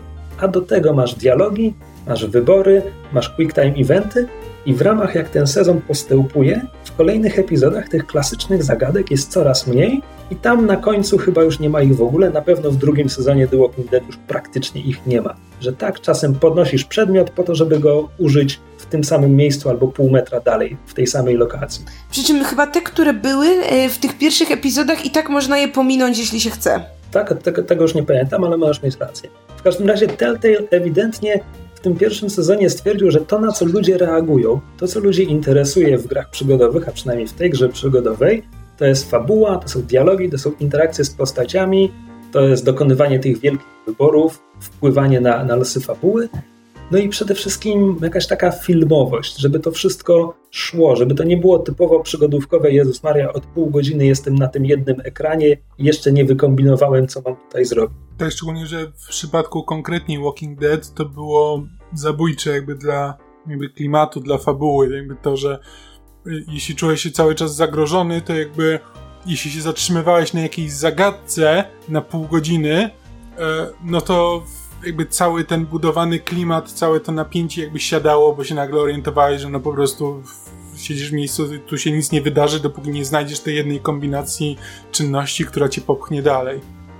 Tak, i jakby na pewno część tej diagnozy Telltale'a jest absolutnie słuszna. To znaczy to, że zerowe tempo klasycznych gier przygodowych sprawia, że to jest gatunek, który podoba się tylko ludziom, którzy lubią gry przygodowe. Ja wiem, że to jest tautologia, ale to trochę tak jest, że jak ktoś nie lubi przygodówek, to nie zachęcisz go do przygodówki żadnej. Chyba, że nagle usiądzie do The Walking Dead i stwierdzi, że kurczę, właściwie gram w film. Tylko, że to oczywiście idzie też w drugą stronę, idzie za bardzo. To znaczy, gry Telltale'a są pełne sytuacji, w których w, danej, w danym momencie możesz kliknąć tylko na jedną rzecz, nie możesz zrobić niczego innego. I to jest moment, w którym ja się zastanawiam, no niby to wciąż jest interaktywne, ale po co właściwie to jest interaktywne, skoro mogę zrobić tylko tę jedną rzecz i gra nie pozwoli mi, nawet nie pozwoli mi przejść do innej lokacji, nie pozwoli mi zrobić, nie wypuści mnie stąd, póki nie kliknę tej jednej rzeczy. W całym Walking Dead ja kojarzę tylko dwie sytuacje, w których byłem właśnie, miałem taką sytuację, że muszę zrobić jedną rzecz, gra nie pozwoli mi zrobić niczego innego. Były dwie sytuacje, które zrobiły na mnie wrażenie. I to jest, kiedy musisz strzelić do zombie dziecka i grać im tego nie wybaczy. To znaczy, dopóki nie klikniesz celownikiem na główkę tego dziecka i go nie zastrzelisz, to nie przejdziesz dalej. I to było takie, Jezus Maria, gro, proszę, nie każ mi tego robić, Jezus Maria, no dobrze, muszę, jeśli chcę dalej grać. I drugie w drugim sezonie to jest, kiedy Clementine zostaje ranna, bo pies ją gryzie w rękę czy coś i musi sobie zszyć tę ranę. I gra po prostu zmusza cię do kliknięcia, przebijania igłą tej, tej skóry i tak dalej. I to jest po prostu pięć kliknięć, gdzie to jest, wiesz, odegrane, ten cały ból i tak dalej. I to jest znowu taka sytuacja. Nie możesz zrobić nic innego. Nie możesz tego nie zrobić. To równie dobrze mógłby być nieinteraktywny film, ale gdyby był, to ty, graczka, byś tego w ogóle nie odczuła. Więc czasami ten zabieg ma sens. Mhm. Tylko, że Telltale zrobił ile sezonów Walking Dead? Ja grałem w co najmniej trzy i kojarzę tylko dwie sytuacje, kiedy ten zabieg zrobił na mnie wrażenie. Znaczy rzeczywiście, to tak nie myślałem, bo, to, bo w większości wypadków, kiedy gracie właśnie do czegoś zmusza, to po prostu jesteś na nią zły, że cię zmusiła do czegoś. To jakby musi być bardzo dobrze zrobione, bo to musisz ty przede wszystkim uwierzyć, że no nie było innego wyjścia z tej sytuacji, no bo jeśli na przykład widzisz, że no tutaj trzeba było zrobić to, a gra cię zmusza do czegoś innego, to, to, to nie będzie emocjonalny moment, to będzie po prostu denerwujący moment, że na zasadzie, dobra, zrobię to, bo, bo, widzę, że, bo widzę, że muszę, ale nie będę z tego powodu zadowolony, ani usatysfakcjonowany, ani cokolwiek innego. Tak, natomiast tam, gdzie diagnoza Telltale'a była absolutnie trafna, to znaczy to, że gry przygodowe nie mają tempa, więc musimy je ograniczyć, musimy popychać gracza w stronę tych konkretnych rzeczy, musimy dać mu mniej zagadek, żeby go nie rozpraszać, żeby gra się toczyła. Ja się z tym zgadzam w 100%. Jakby Curse of Monkey Island jest jedną z moich ulubionych gier w ogóle. Ze wszystkiego, w co grałem.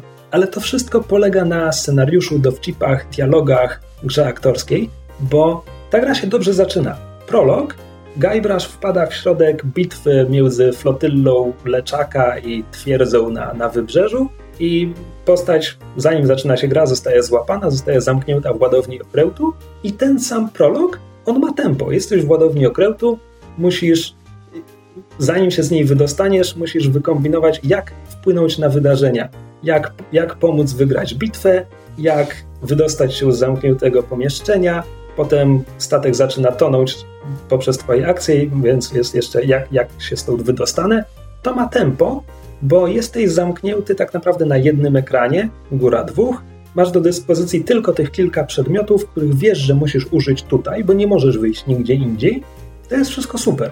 A potem prolog się kończy, Guybrush ratuje się z tonącego okrętu, oświadcza się Elaine pierścionek, pierścionkiem, który tam znalazł. Pierścionek jest przeklęty, Elaine zamienia się w złoty posąg i w tym momencie zaczyna się właściwa gra i jakiekolwiek tempo ta gra posiadała, w tym momencie siada. Bo teraz masz całą wyspę, przez następne trzy godziny zwiedzisz wyspę, porozmawiasz ze wszystkimi postaciami, które na niej są, zbierzesz wszystkie przedmioty, które możesz znaleźć, a potem przez kolejne dwie godziny będziesz się zastanawiał, którego przedmiotu z tego końca wyspy użyć w którym miejscu na drugim końcu wyspy. Mhm. I jasne, tak. jeśli lubisz przygodówki, to to wszystko zniesiesz. Jeśli nie masz cierpliwości do przygodówek, no to w wypadku Monkey Island, tak jak w wypadku Kamila, jakby grę uratuje humor, grę uratuje to, że kliknięcie na każdy przedmiot, na każdą postać daje ci zabawny żart, że dialogi z innymi postaciami są naprawdę bardzo fajne i to wszystko jest spoko. I to jest właśnie ten moment, kiedy ja zrozumiałem, że ja tak naprawdę nie lubię ogółu przygodówek, tylko lubię te najlepiej napisane przygodówki, bo grałem w te słabiej napisane, które gameplayowo wyglądają tak samo, tylko tam nic nie ma. Nawet jeśli są dowcipy, to mnie nie bawią. Nawet jeśli jest fabuła i intryga, to nie są specjalnie ciekawe, innowacyjne. No bo przykład gry, która nie jest zabawna, Longest Journey pierwsze, tam znowu mamy prolog, który zamyka się w jednej lokacji i to jest w ogóle jeszcze sen, czy cudzysłów sen, więc masz wielkiego smoka, od razu masz fantazję i tak dalej. Ale jak ten prolog się skończy po 10 minutach, czy ile ci to zajmie, zaczynasz po prostu dzień z życia April Ryan. I następne, nie wiem, 3 godziny gry, to ona jest po prostu, ona jest początkującą studentką sztuki, więc porozmawiasz z jej znajomymi, pójdziesz namalować obraz, tego typu rzeczy. I to jest świetnie napisane. To, że mamy cały ten etap, żeby wczuć się w jej życie, poznać jej znajomych, poznać jej rutynę, gdzie tam tylko raz na, raz na godzinę coś fantastycznego pojawia się na mgnienie oka, i to tylko jako zapowiedzi, że hej, graj w to dalej, tam dalej będzie magia i tak dalej to jest świetnie napisana gra. Zagadki na tym etapie polegają na tym, że e, hej, tu mam taki problem z tym, żeby już nie pamiętam, ale nie wiem, włączyć prąd, więc musisz iść i włączyć przełącznik. Jakby są bardzo ludzkie rzeczy, które bardzo łatwo jest, jakby nie zastanawiasz się nad tym, co właściwie teraz masz zrobić, żeby to zadziałało, tylko po prostu jakby wiesz, gdzie masz teraz pójść i to cię po prostu, zagadki są po to, żeby cię przepchnąć z miejsca do miejsca i żebyś poznała kolejne postaci, które ci później będą kierować w kolejne miejsca. I to jakby naturalnie wtedy płynie. Do momentu, aż nie musisz gumową kaczką przez okno wyławiać czegoś tam z rzeczki pod jej domem.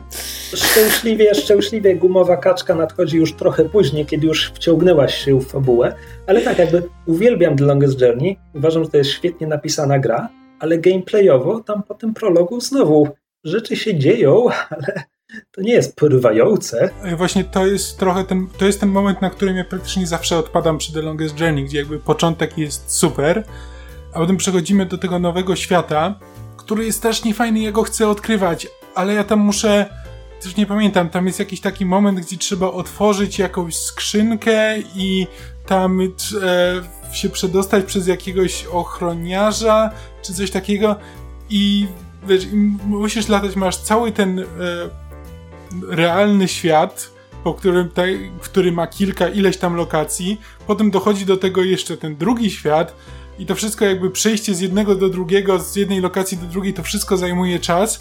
Jeśli chcesz w to grać e, tak jak Pan Bóg przykazał, jakby bez jakiejś solucji i tak dalej, to to jest po prostu tak rozlazłe i tak po prostu sprawia, że cały ten klimat, który niby jest tak świetnie zbudowany, natychmiast siada, bo po prostu odczuwa, zaczynasz odczuwać frustrację i na tym się kończy.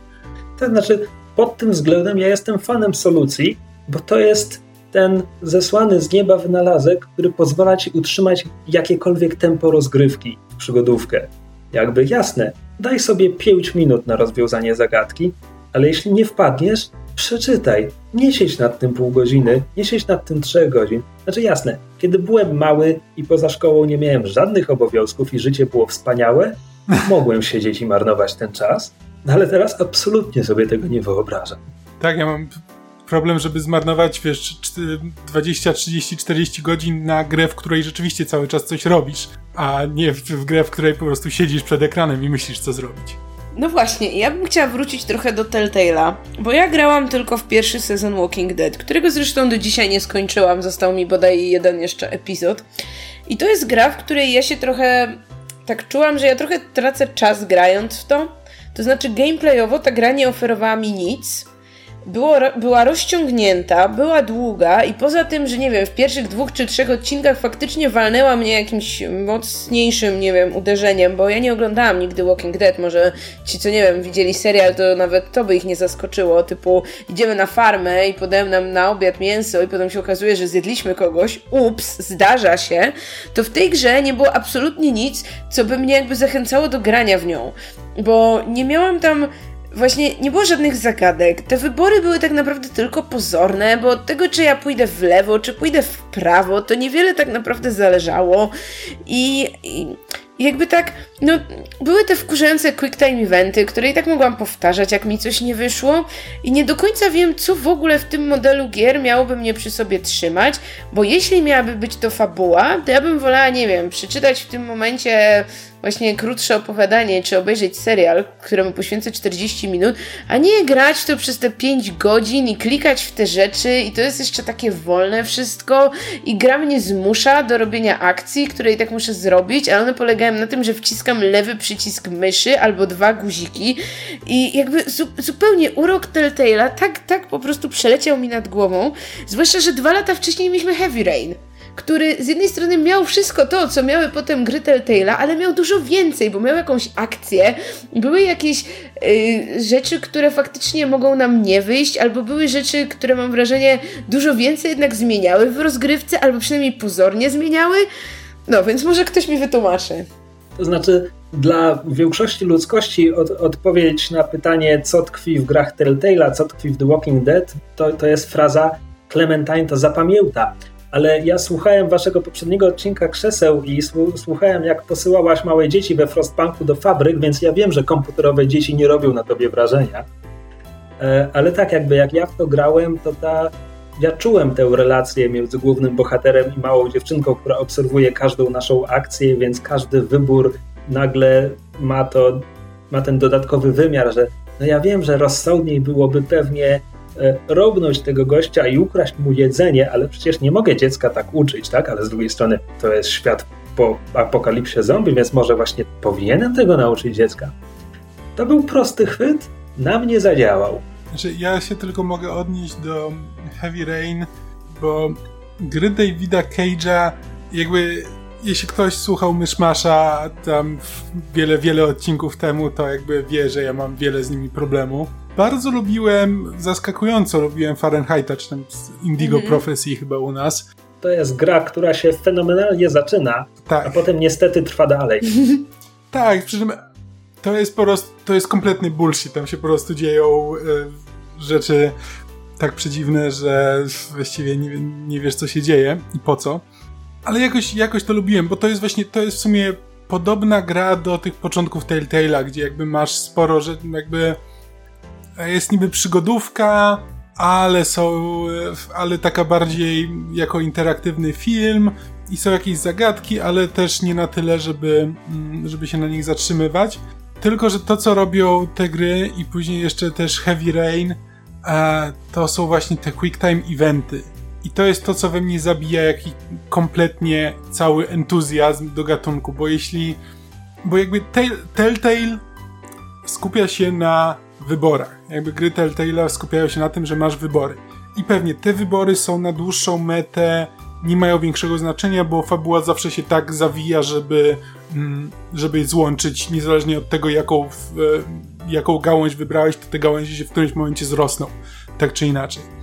E, ale to jakby dla mnie to nie ma większego znaczenia, bo jakby grając w to po raz pierwszy, to masz wrażenie, że coś wybrałeś, masz wrażenie, że stoisz pod, przed tym wyborem. Jakby ja nie mam problemu z tym, że gra mnie oszukuje. Jakby później mogę się zorientować, że owszem, to było oszustwo, e, ale o ile to jest w miarę dobrze poprowadzone, to to, to mnie nie boli. Natomiast to, że e, ja w Heavy Rainie za każdym razem, kiedy główny bohater musiał zejść z, e, z błotnistego wału, to musiałem wykonać po prostu 50 przy, e, przycisków nacisnąć na padzie, to ja w tym momencie wysiadam. To ja mam dosyć po prostu te, tej gry. No właśnie, ja miałam poczucie, że przynajmniej gram, że jakiś mój udział jest w tej grze, że sobie zejdę z tego wału. naciskanie przycisków! Weź sobie fidget spinnera i oglądaj film i mniej więcej będziesz miał dokładnie to samo. Tylko widzisz, tam też jednak od tych, mam wrażenie, że od tych quick time eventów w Heavy Rainie więcej zależało, to znaczy mogłam podążyć, jeśli byłam beznadziejna w quick time eventach, to zazwyczaj nie kończyło się to tak, że ginę, chyba, że jestem naprawdę, naprawdę beznadziejna, ale jeśli jestem taka średnio beznadziejna, to po prostu mam jakąś gorszą ścieżkę, albo dzieją się inne rzeczy, a jak jestem super zajebista w quick time eventach, no to mam trochę inną fabułę. I jakby, no, no, nie wiem, no miałam takie poczucie, że chociaż dobrze, że mam tego pada w rękach i jakoś tam jestem żywa i reaguję. A w grach Telltale równie dobrze mogłabym być martwą kłodą, która rytmicznie wciska jeden przycisk myszy i, po prostu idzie dalej. Widzisz, ja mam właśnie ten problem, że e, jeśli to, jak się fabuła potoczy, zależy od tego, jak dobry ja jestem w szybkim naciskaniu przycisków, to ja się wyłączam z tej fabuły, bo jakby wiem, że owszem, no ona się potoczyła inaczej, ale ja nie miałem na to wpływu, bo po prostu podwinął mi się palec i, z, i postać się kopnęła w kostkę. E, natomiast jakby w Telltale'u to owszem, jakby ta, ten, ta warstwa gameplayowa jest e, praktycznie nieistniejąca, ale jakby wiem, że jeśli coś się zmieniło w fabule, to dlatego, że ja tak wybrałem, bo, bo to ma związek z tym, co ja zrobiłem, co wybrałem w tym momencie jako ta postać. To jest jakby taki bardziej roleplayowe, a nie gameplayowe. Mhm. Czy to jest już moment, żebym wspomniał o Unavowed? Chyba tak. Myślę, że chyba do tego powoli zmierzamy. To znaczy tak, jeśli słuchacie również Myszmasza, to słyszeliście już jak Kamil mówi o tej grze. Natomiast odkąd Kamil o niej powiedział, opowiedział o niej tak barwnie i zachęcająco, że kupiłem, przeszedłem i jestem zachwycony, bo to jest gra studia Wadget Eye. To jest indie studio, które zajmuje się właśnie robieniem przygodówek od, nie wiem, co najmniej 10 lat. To jest niemalże jeden człowiek. jeden człowiek, paru jego stałych e, współpracowników, ale to jest jakby bardzo indie, indie gra. I dotąd te jej gry były takie bardzo tradycyjne, z tego co wiem, nie grałem w poprzednie. Natomiast The Unavowed jest grą, o której on mówił, że inspirował się RPGami BioWare. Nie pod względem mechaniki, tylko pod względem prowadzenia historii. Więc Unavowed jest grą, która toczy się we współczesnym Nowym Jorku. To jest urban fantasy, w którym jakby praktycznie wszystkie mity i legendy są prawdziwe, bo spotykamy tam tutejszą wariację na temat elfów, mamy inne wymiary, różne rzeczy, duchy. I gra zaczyna się w momencie, w którym e, postać gracza jest. W ogóle to jest wspaniałe. To, to jak ta gra się zaczyna, bo ona klikasz New Game i jesteś wrzucona od razu w sam środek akcji. Jest dach wieżowca, w deszczu, ktoś przeprowadza na tobie egzorcyzm i y, zadaje ci pytania, y, i te pytania pozwalają ci nieco y, no, stworzyć Wybrać własną postać. postaci.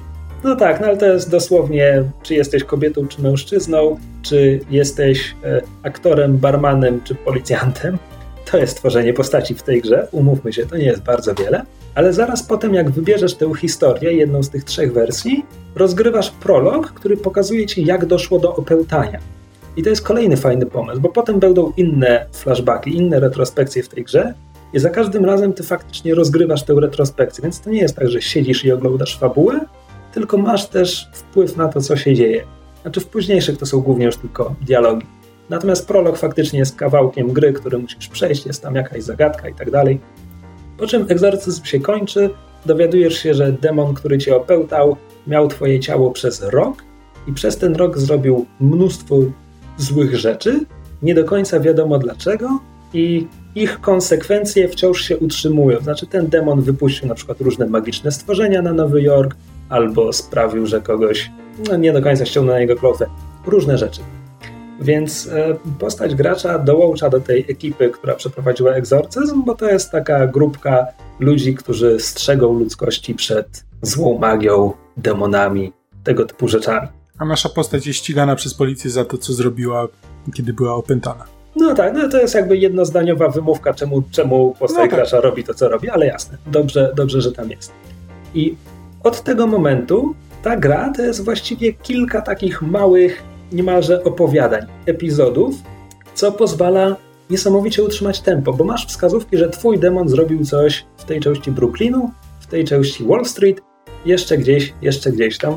Cała gra składa się chyba z sześciu takich segmentów i to jest zawsze jedziesz do tej dzielnicy i po prostu to, co twój demon tam zrobił, to jest jakby pojedyncza sprawa. To jest jeden odcinek z Archiwum X, tylko takiego magicznego z Archiwum X, co oznacza, że masz tam pięć lokacji, góra sześć i to będzie, wiesz, jakiś bar, jakiś zaułek, inna ulica, czyjeś mieszkanie. To to jest wszystko, to są wszystkie lokacje, do których możesz pójść. Wszystkie zagadki, jakie będziesz musiała rozwiązać, ograniczają się do tego jednego epizodu, do tej jednej lokacji E, w związku z czym, jeśli zbierzesz jakieś przedmioty w trakcie rozgrywania tego jednego epizodu, one wszystkie mają zastosowanie tutaj. To nie jest tak, że masz całe miasto i potem, nie wiem, durszlak znaleziony na Brooklynie ma zastosowanie na Staten Island. Nie. Jak zbierasz przedmioty, wiesz, że musisz je wykorzystać w ciągu następnej godziny gry, a potem możesz o nich zapomnieć. Znaczy, zapominasz o nich. N nie nosisz ich ze sobą dalej. Nie, nie nosisz durszlaka przez, przez całą grę. I wy myślicie, że ja teraz tak śmieszkuję i tak dalej, ale kto grał w Kajko i Kokosz, polską przygodówkę, ja? wie, że są takie sytuacje. Nie, czekaj, Kajko i Kokosz jest jeszcze gorsze, bo tam jak nie weźmiesz durszlaka w pierwszej godzinie gry, to potem 10 godzin później okazuje się, że nie przejdziesz dalej. Tak, to jest zresztą tradycja Sierry. Jest, bardzo łatwo było się w tego typu sytuacje wplątać. Tak. E, dodatkowa rzecz, którą robi The Unavowed i tutaj już można, to jest właśnie ta inspiracja BioWare'em, znaczy druga, no bo to to, że tam każda misja jest jak jakby w miarę zamkniętym epizodem, to jest Mass Effect. Mass Effect jest tak skonstruowany. Kolejna rzecz wzięta z gier BioWare to jest to, że na każdą misję możesz dobrać sobie dwóch współtowarzyszy z tej grupy Unavowed, um, którzy mają, po pierwsze, no jakby są w pełni zrealizowanymi postaciami ze swoim charakterem i tak dalej. Po drugie, mają jakieś umiejętności, które mogą się potem przydać na misji. W związku z czym jest na przykład pół kobieta, pół dżin, która jest nadludzko silna, zręczna i walczy mieczem. jest też gość, który potrafi rozmawiać z duchami i odsyłać je w zaświaty. I może się tak zdarzyć, że nie weźmiesz go na misję, bo masz akurat ze sobą pół kobietę, pół dżina i policjantkę, byłą policjantkę z pistoletem. I potem rozgrywasz sobie taką misję i widzisz, o, tu jest duch. Hmm, szkoda, że nie ma z nami tego gościa, który rozmawia z duchami. Mm. W trakcie misji nie można wymieniać postaci, aczkolwiek jeśli to jest duch, który jest bardzo ważny fabularnie dla większej fabuły gry, to gra zrobi to za ciebie. Więc jakby gra wybacza czasami takie rzeczy. Natomiast to, że nie porozmawiasz sobie z tym duchem, oznacza, że jest inny sposób na rozwiązanie zagadki, do której jest tutaj ten duch. Ponieważ gra jest zaprojektowana tak, że niezależnie kogo masz na danej misji, przejdziesz wszystko. Nie ma sposobu, żeby się w tej grze zaciąć. I jakby to jest super. To sprawia, że za każdym razem, kiedy, kiedy jakby wybieram sobie postaci, mam wrażenie, że rozgrywam tę grę to jest głupio powiedzieć tak, jak została zaprojektowana, no bo niesamowita, ona została tak zaprojektowana. Chodzi o to, że mam wrażenie, nie mam wrażenia, że popełniłem błąd, biorąc tych ludzi, których wziąłem. Więc to, co ma ta gra, te, te wybory sprawiają, tak naprawdę to jest mały wybór, kto pójdzie ze mną na misję, ale ponieważ oni mi towarzyszą przez tam kolejną godzinę czy dwie gry, i ponieważ gra daje im jakby różne spersonalizowane rozmowy dotyczące tej misji, i ponieważ kolejna inspiracja BioWare, ci towarzysze będą również raz na jakiś czas rozmawiać ze sobą. Wiesz, tak jak zamknęłaś Garusa i Tali w windzie i oni ze sobą gadali, tak tutaj jest bardzo podobnie. Więc nagle się okazuje, że ten stosunkowo nieistotny wybór daje mi wrażenie dużo bardziej spersonalizowanej historii niż wszystko, co robił Telltale, kiedy mamił ci oczy, że masz jakiś wybór, masz wielki wybór. U, to zginie, to przeżyje. Tylko, że to nic nie zmieniało w samej grze. Zawsze miałaś to samo doświadczenie jeden do jednego z wymiany kilku kwestii. Tak, ale też jakby to, że są te inne rozwiązania, to jest samo w sobie takie intrygujące, bo momentami jakby widzisz te miejsca, w których hmm, gdyby tutaj była ze mną Wiki, która jest właśnie policjantką, tutaj mam policjanta, którego, e, który na przykład blokuje mi przejście, a Wiki jakby mówiła, że policjanci w Nowym Jorku zasadniczo nie ma ich aż tak dużo i większość się zna, więc prawdopodobnie jeśli to jest policjant, to ona by była z nim w stanie pogadać. I, i zaczynasz się zastanawiać jakby, jakby to wyglądało, gdybyś, gdybyś wybrał kogoś innego i masz wrażenie, od razu masz wrażenie, że ten wybór miał znaczenie. Że to, że wybrałeś, że jest, że wybrałeś kogoś innego, to masz zupełnie inne doświadczenie, ale widzisz też, te, widzisz też tę drugą drogę gdzieś tam w oddali, którą mogłaś pójść, ale nie poszłaś. I teraz tak, ja chwalę Anę Wout, bo to jest gra, którą należy chwalić. Jednocześnie ona ma pewne wady, więc na przykład y, masz cztery postaci w drużynie, z których zawsze dobierasz sobie dwie do pary. No i jedna z nich to jest gość, który rozmawia z duchami, więc zawsze jak na misji widzisz ducha, myślisz sobie, o kurczę, nie wzięłam go, szkoda. Y, druga to jest mag ognia, który potrafi przeczytać wszystko, co zostało spalone. Więc jeśli na misji słyszysz, że o, ktoś miał kartkę, ale ją spalił i nie masz ze sobą maga ognia, to masz takie, no, coś tu przegapiłem. Mam zażalenie, że kobieta Jean i kobieta policjantka nie mają takiej jakby bezpośredniej umiejętności. E, więc Nigdy nie miałem wrażenia na misji, że kurczę, szkoda, że nie mam tutaj kobiety Gina, albo szkoda, że nie mam tutaj kobiety policjantki. Okej, okay, rozmowy z policjantami może, no ale to nie jest coś tak fajnego jak rozmawianie z duchami. Umówmy się, duchy są fajniejsze od policjantów. Tak, naprawdę, jak masz dwie, dwie osoby, które praktycznie rzecz biorąc są zwykłymi ludźmi, tylko że no, jedna z nich jest wyjątkowo silna, i dwie osoby, które mają autentycznie magiczne moce, no to ja grałem całą grę z tymi, które mają magiczne moce, bo jakby to mi się wydawało ciekawsze ciężko powiedzieć, czy to jest prawda, bo być może, że jakbym grał e, tą wiki, to by się nagle okazało, że jest dużo rzeczy, które, które przegapiłem, jakby dużo kontentu, który byłby ciekawy, więc trudno mi powiedzieć, ale jakby takie wrażenie jest od razu, że tu mam magicznych ludzi, więc, więc chcę mieć magicznych ludzi. Czy tak, to, to na pewno byłoby lepiej, gdyby one też miały taką możliwość wpływania na, na świat, na to, jak przechodzisz tę grę. Natomiast e, ja nie przechodziłem gry cały czas pozostałą dwójką, bo jakby oni wszyscy są tak dobrze napisani, po prostu interesowali mnie jako postaci, więc chciałem ich mieć ze sobą, żeby pogadali ze sobą, żebym dowiedział się czegoś więcej. W każdym razie, dość już o Enawout. Chciałem tylko powiedzieć, że teraz jak chwalę tę grę, chwalę ją właśnie za to, że można rozwiązywać zagadki na różne sposoby, zależnie od tego, kogo akurat masz ze sobą w drużynie. To nie jest rewolucja, to nie jest tak, że Wadget A i twórcy Enawout to wymyślili, bo w latach 90. był cykl Quest for Glory, który brał z RPGów jeszcze więcej, bo tam wybierałeś sobie klasę na początku i zależnie od tego, czy jesteś wojownikiem, magiem czy złodziejem, masz spersonalizowane zagadki. Wojownik inaczej jakby przedostanie się przez zamknięte drzwi niż, niż złodziej. Więc to jest jakby pomysł, który jest bardzo stary. Um, to, że, e, to, że The Unavowed ma na przykład różne zakończenia. No jasne, no Blade Runner miał ich chyba 13, nie wiem. W każdym razie to są wszystko pomysły, które gdzieś już w przygodówkach były, tylko The Unavowed bardzo ładnie je łączy, jakby przypomina je. Natomiast największą rewolucyjną wartością The Unavowed jest dla mnie tempo.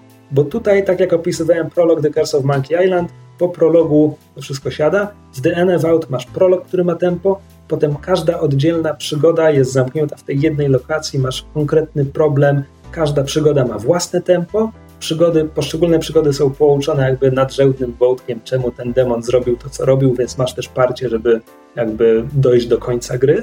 Po prostu to jest przygodówka, od której regularnie co chwila miałem takie, że kurczę, ja nie chcę przerywać teraz gry, chcę wiedzieć, co się stanie dalej, chcę wiedzieć, jak kończy się ta konkretna przygoda, chcę wiedzieć, co z niej wyniknie dalej dla większej fabuły. Pozdrawiamy kota, kot ma tak, e, pozdrawiamy. opinię na temat przygodówek. E, kot nie lubi pixel huntu, właśnie mi. Więc pod tym względem byłem po prostu zachwycony tym Anawał. A jednocześnie są też inne gry z ostatnich paru lat, które robią bardzo ciekawe rzeczy. Dreamfall Chapters na przykład e, zrewolucjonizował dla mnie dialogi w grach przygodowych i czekam aż ktoś, ktokolwiek to spapuguje, bo z dialogami problem jest zawsze taki, że w momencie, w którym gry zaczęły być udźwiękawiane, na przykład gdy postać gracza zaczęła być udźwiękawiana, to masz takie, że jeśli masz pełne kwestie wypisane na ekranie, musisz je wszystkie przeczytać, wybrać swoją, a potem jeszcze słuchasz, jak aktor mm. czyta to, co właśnie przeczytałaś. Ewentualnie nie wiesz, co postać powie, bo masz jakieś jedno dziwne hasło i potem się okazuje, że postać mówi zupełnie nie to, co myślałeś, że powie i masz takie, mm, dam, wcale nie chciałem tego wybrać. No tak, no bo to właśnie miało być rozwiązanie tego problemu, tak? BioWare wprowadził kółko dialogowe, potem we wspomnianym Falloutie czwartym już nawet jest po prostu pojedyncze słowo, które ci mówi sarkazm i nie masz mhm. pojęcia, czy sarkazm to faktycznie będzie sarkazm, a może to będzie ironia, a może obrazisz czyjąś matkę, bo dla twórcy gry to jest sarkazm. Tam chyba w Dreamfall Chapters było jakieś takie rozwiązanie... Właśnie dlatego o tym mówię. Okay. Właśnie dlatego Dreamfall Chapters dla mnie po prostu odkrył e, kamień Koło. filozoficzny, bo tam masz sam wybór, to co ci się wyświetla na ekranie, to są pojedyncze słowa, natomiast kiedy najedziesz na nie kursorem, wysłuchujesz bardzo długiego, ale to jest monolog wewnętrzny postaci, który ci tłumaczy jakby o czym dana postać teraz myśli, co właściwie ma na myśli, kiedy na przykład wypowie trzy słowa, to co dla niej te trzy słowa znaczą. To jest fantastyczne. To wymaga jakby wprowadzenia do gry. Każdy dialog w Dreamfallu to jest jakby seria stop klatek, bo to nie jest tak, że ty tam stoisz i po prostu prowadzisz pięć monologów wewnętrznych, a potem wybierasz jeden z nich, tylko, tylko jakby gra się fizycznie zatrzymuje w tym momencie, no ale to jest jakby, to jest detal. Natomiast samo to, to pozwala z jednej strony z jednej strony wiem, co właściwie moja postać powie, kiedy kliknę coś, co jest zapisane trzema słowami. To wbrew pozorom jest bardzo ważne, zwłaszcza kiedy obrażasz czyjąś matkę, bo pomyślałeś, że rzucisz ironiczny dowcip w falaucie ale z drugiej strony te monologi sprawiają, że te postaci stają się niewiarygodnie głębsze. Ja do, dokładnie wiem, poznaję ich życie wewnętrzne, wiem o czym myślą. To jest po prostu, znaczy, okej, okay, The Longest Journey oryginalne miało rozmowy, które toczyły się dosłownie godzinami. Które, mm. Znaczy, okej, okay, maksymalnie godzinę. Jest taka rozmowa w tej Tak, grze. włączasz grę, chcesz pograć przez godzinę i robisz dwa dialogi, nie? Tak, tak, tak. Więc, więc to jest cykl, który miał bardzo głębokie literackie korzenie pod tym względem. Dużo tekstu. Natomiast Dreamfall Chapters autentycznie pozwala mi zajrzeć do głów moich bohaterów. Tak, jest więcej niż jedna postać. Przepraszam, to było dwa lata temu, zapomniałem. E, w stopniu, w którym jakby żadna inna gra mi nie pozwoliła. Oczywiście w tym celu sięga po prostu po rewolucyjnym medium, jaki, jakim jest tekst. Mm. Tekst, który można by zapisać w książce. Czemu nikt na to nie wpadł? A, więc to jest rozwiązanie, które sprawdziło się, sprawdziłoby się tylko w tych bardziej tradycyjnych przygodówkach. No bo Telltale nie może sobie na to pozwolić, bo to nie jest filmowe. Znaczy, w ogóle to jest o tyle interesujące, że to jest rozwiązanie, które sprawdziłoby się tylko jakby w przygodówkach, no bo jakby takim pobocznym gatunkiem trochę związanym z przygodówkami, no to są komputerowe RPG, które jakby dają podobny rodzaj satysfakcji. Znaczy, jeśli chcesz, jeśli jesteś nastawiony, graczem nastawiony na historię, to prawdopodobnie jakby komputerowe RPG są też dla ciebie, a przy tym dają, e, dają możliwość e, bawienia się mechaniką w jakiś tam sposób. E, natomiast w RPGach, no to jakby ty masz być tą postacią, więc jakby w RPG nie, w twórca nie mógłby dać twojej postaci jakby monologu wewnętrznego tak do końca, bo, bo ta postać ma być tobą, więc jakby jeśli wybierasz jakąś opcję dialogową, to, to ważne jest to, dlaczego ty jako gracz wybierasz tę opcję dialogową, a niekoniecznie to, dlaczego co postać w tym momencie myśli, jakby przygodówki są e, te postaci jakby nie mają być tobą, jakby oglądasz tak jak film, jakby nie, nie, nie, nie masz się wczuwać w te postaci, tylko masz je obserwować. Zależy od RPG. Absolutnie masz rację, jeśli mówimy o grze, w której tworzysz swojego awatara od podstaw, ale jakby w dzikim gonie absolutnie Geralt mógłby mieć monologi wewnętrzne, okay. które ci tłumaczą, co teraz myśli, no bo Geralt jest bardzo konkretną postacią, a ty tylko wpływasz na to, jaki właściwie jest Geralt. Jaki jest twój Geralt. Okej, okay, fair enough. W każdym razie, a propos postaci, to jest już ostatnia rzecz, którą powiem o Eneval. To jest bardzo ciekawe, bo gry przygodowe, one zawsze te dobre gry przygodowe, one zawsze stały postaciami. One zawsze jakby grałaś w nie, żeby rozmawiać z tymi ludźmi, poznać ich. To oznacza, że główni bohaterowie gier przygodowych zazwyczaj są bardzo, mają bardzo konkretne charaktery, więc część moich ulubionych postaci z gier komputerowych to właśnie Manny Calavera z Grim Fandango. Wspaniały człowiek, poszedłbym z nim na piwo, nawet jeśli nie pije. E, czy, czy w przygodówkach było bardzo dużo E, protagonistek. Dlatego w tych dyskusjach, że czemu w grach komputerowych jest tak mało kobiet, ja zawsze mówiłem przygodówki. W przygodówkach tam, jest więcej, prawda? Tak, tak, zdecydowanie. Natomiast e, znowu April Ryan, Zoe Castillo, fantastyczne postaci. Natomiast w The Unavowed, ponieważ wybierasz sobie, czy grasz y, chłopczykiem, czy dziewczynką, ponieważ wybierasz sobie, czy jesteś barmanem, aktorem, czy policjantem, ta postać jest w dużo większym stopniu właśnie taką czystą kartą, którą nawet nie jest tak, że ty możesz ją odegrać jakoś, bo wybory, wybory dialogowe są tam dość ograniczone. Ty głównie wypytujesz o informacje i tak dalej. Więc Enevault ma, ma fantastyczne postaci, ale to są wszystko, to jest twoja drużyna, to są, to są postaci poboczne, a nie postać gracza, co jest kuriozalne jak na przygodówkę dla mnie. Nie mówię już nic więcej o Enevault. Naprawdę. Y, poza tym, że zagrajcie. To jest indie, więc to jest tania gra i jest super. No ja już dodałam na listę, jak o niej opowiadaliście, więc e, misja wykonana. Znaczy, to jest jakby gra, która jest indie, jest pixel art, wygląda jak gra z połowy lat 90., aczkolwiek ma rozwiązania gameplayowe, które wtedy były bardzo, bardzo rzadkie. Stosuje je fantastycznie. E, no i właśnie moim zdaniem rozwiązuje to, co ja nazywam problemami z przygodówkami. To znaczy... No podsumowując już jakby i zmierzając do końca odcinka, to jakby czego przygodówki mają się nauczyć od Anna Wout? To znaczy, Wiesz co, przygodówki to jest gatunek, który idzie w różne strony, tak? Więc gdyby ktoś teraz zrobił grę na bazie Telltale'a, nie ma wielu lekcji, które może wyciągnąć z DNFA, bo to są gry, które robią jakby zupełnie inne rzeczy. E, aczkolwiek monologi, przepraszam, monologi były w Dreamfall Chapters. Niech ktoś skopiuje monologi. Natomiast DNF Out, jeśli robisz taką przygodówkę trochę bardziej tradycyjną, że będzie tam trochę ekwipunku i tak dalej, to na pewno to tempo, ograniczanie, zamykanie gracza, w kilku lokacjach, żeby było wiadomo, że te przedmioty, które tu masz, używasz ich tutaj albo w sąsiedniej lokacji, żeby nie było chodzenia po całej mapie, po całym mieście przez pół gry z durszlakiem w kieszeni. Co ty masz do tych durszlaków? Nie wiem, wydaje mi się, że to jest przedmiot, który mógłby się przydać w wielu różnych przygodówkach. Na przykład w Grim Fandango jest taka zagadka z, e, z, pocztą pneumatyczną, gdzie musisz wziąć wizytówkę, tę wizytówkę podziurkować w dziurkaczu i potem wkładasz ją do tuby pneumatycznej, żeby zatrzymać jakąś wiadomość, która tam jest. Wizytówka musi być przedziurkowana, bo inaczej pełt powietrza wsysa e, wizytówkę bez dziurek. Więc gdybyś miała durszlak od początku, to ominęłabyś ten krok z dziurkowaniem wizytówki. Okej. Okay. Ważne i głębokie. Dziękuję ci, Krzysiu, za ten głos. Odważne. Tak, tak. Nie, dla mnie jeszcze jakby Anna Wout, no to jakby tak jak mówię, te wybory i to, że ja autentycznie mam wrażenie, jakby wybory w Anna Wout nie do końca zmieniają fabułę. Zmieniają trochę tam przebieg finału, ale, jakby, ale fabuła pójdzie tym samym torem.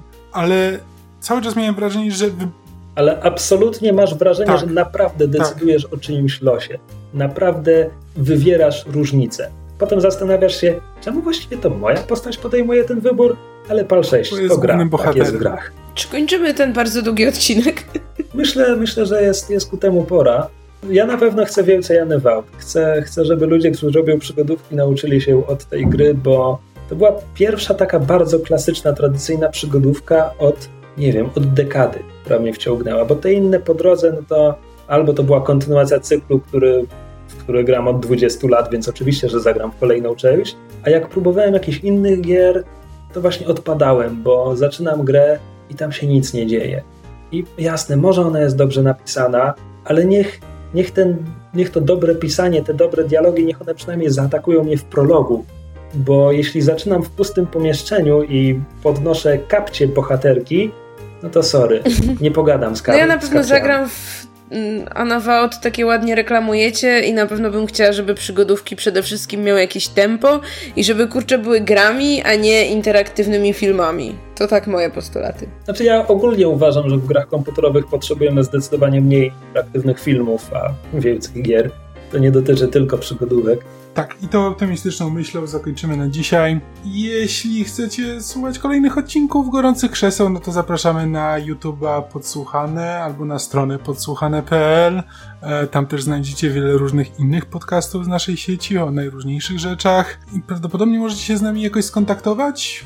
Kontakt małpa podsłuchane.pl Na przykład w ten sposób Możecie nam na przykład wysłać jakieś pytanie, ponieważ teraz w, go, w gorących krzesłach jakby mamy tematy tygodnia, więc jak chcecie, żebyśmy o czymś porozmawiali, to możecie coś zasugerować i może was posłuchamy. A może nie. Do usłyszenia za prawdopodobnie jakieś dwa tygodnie. Tak jest. Na razie. Cześć. Dzięki. Cześć.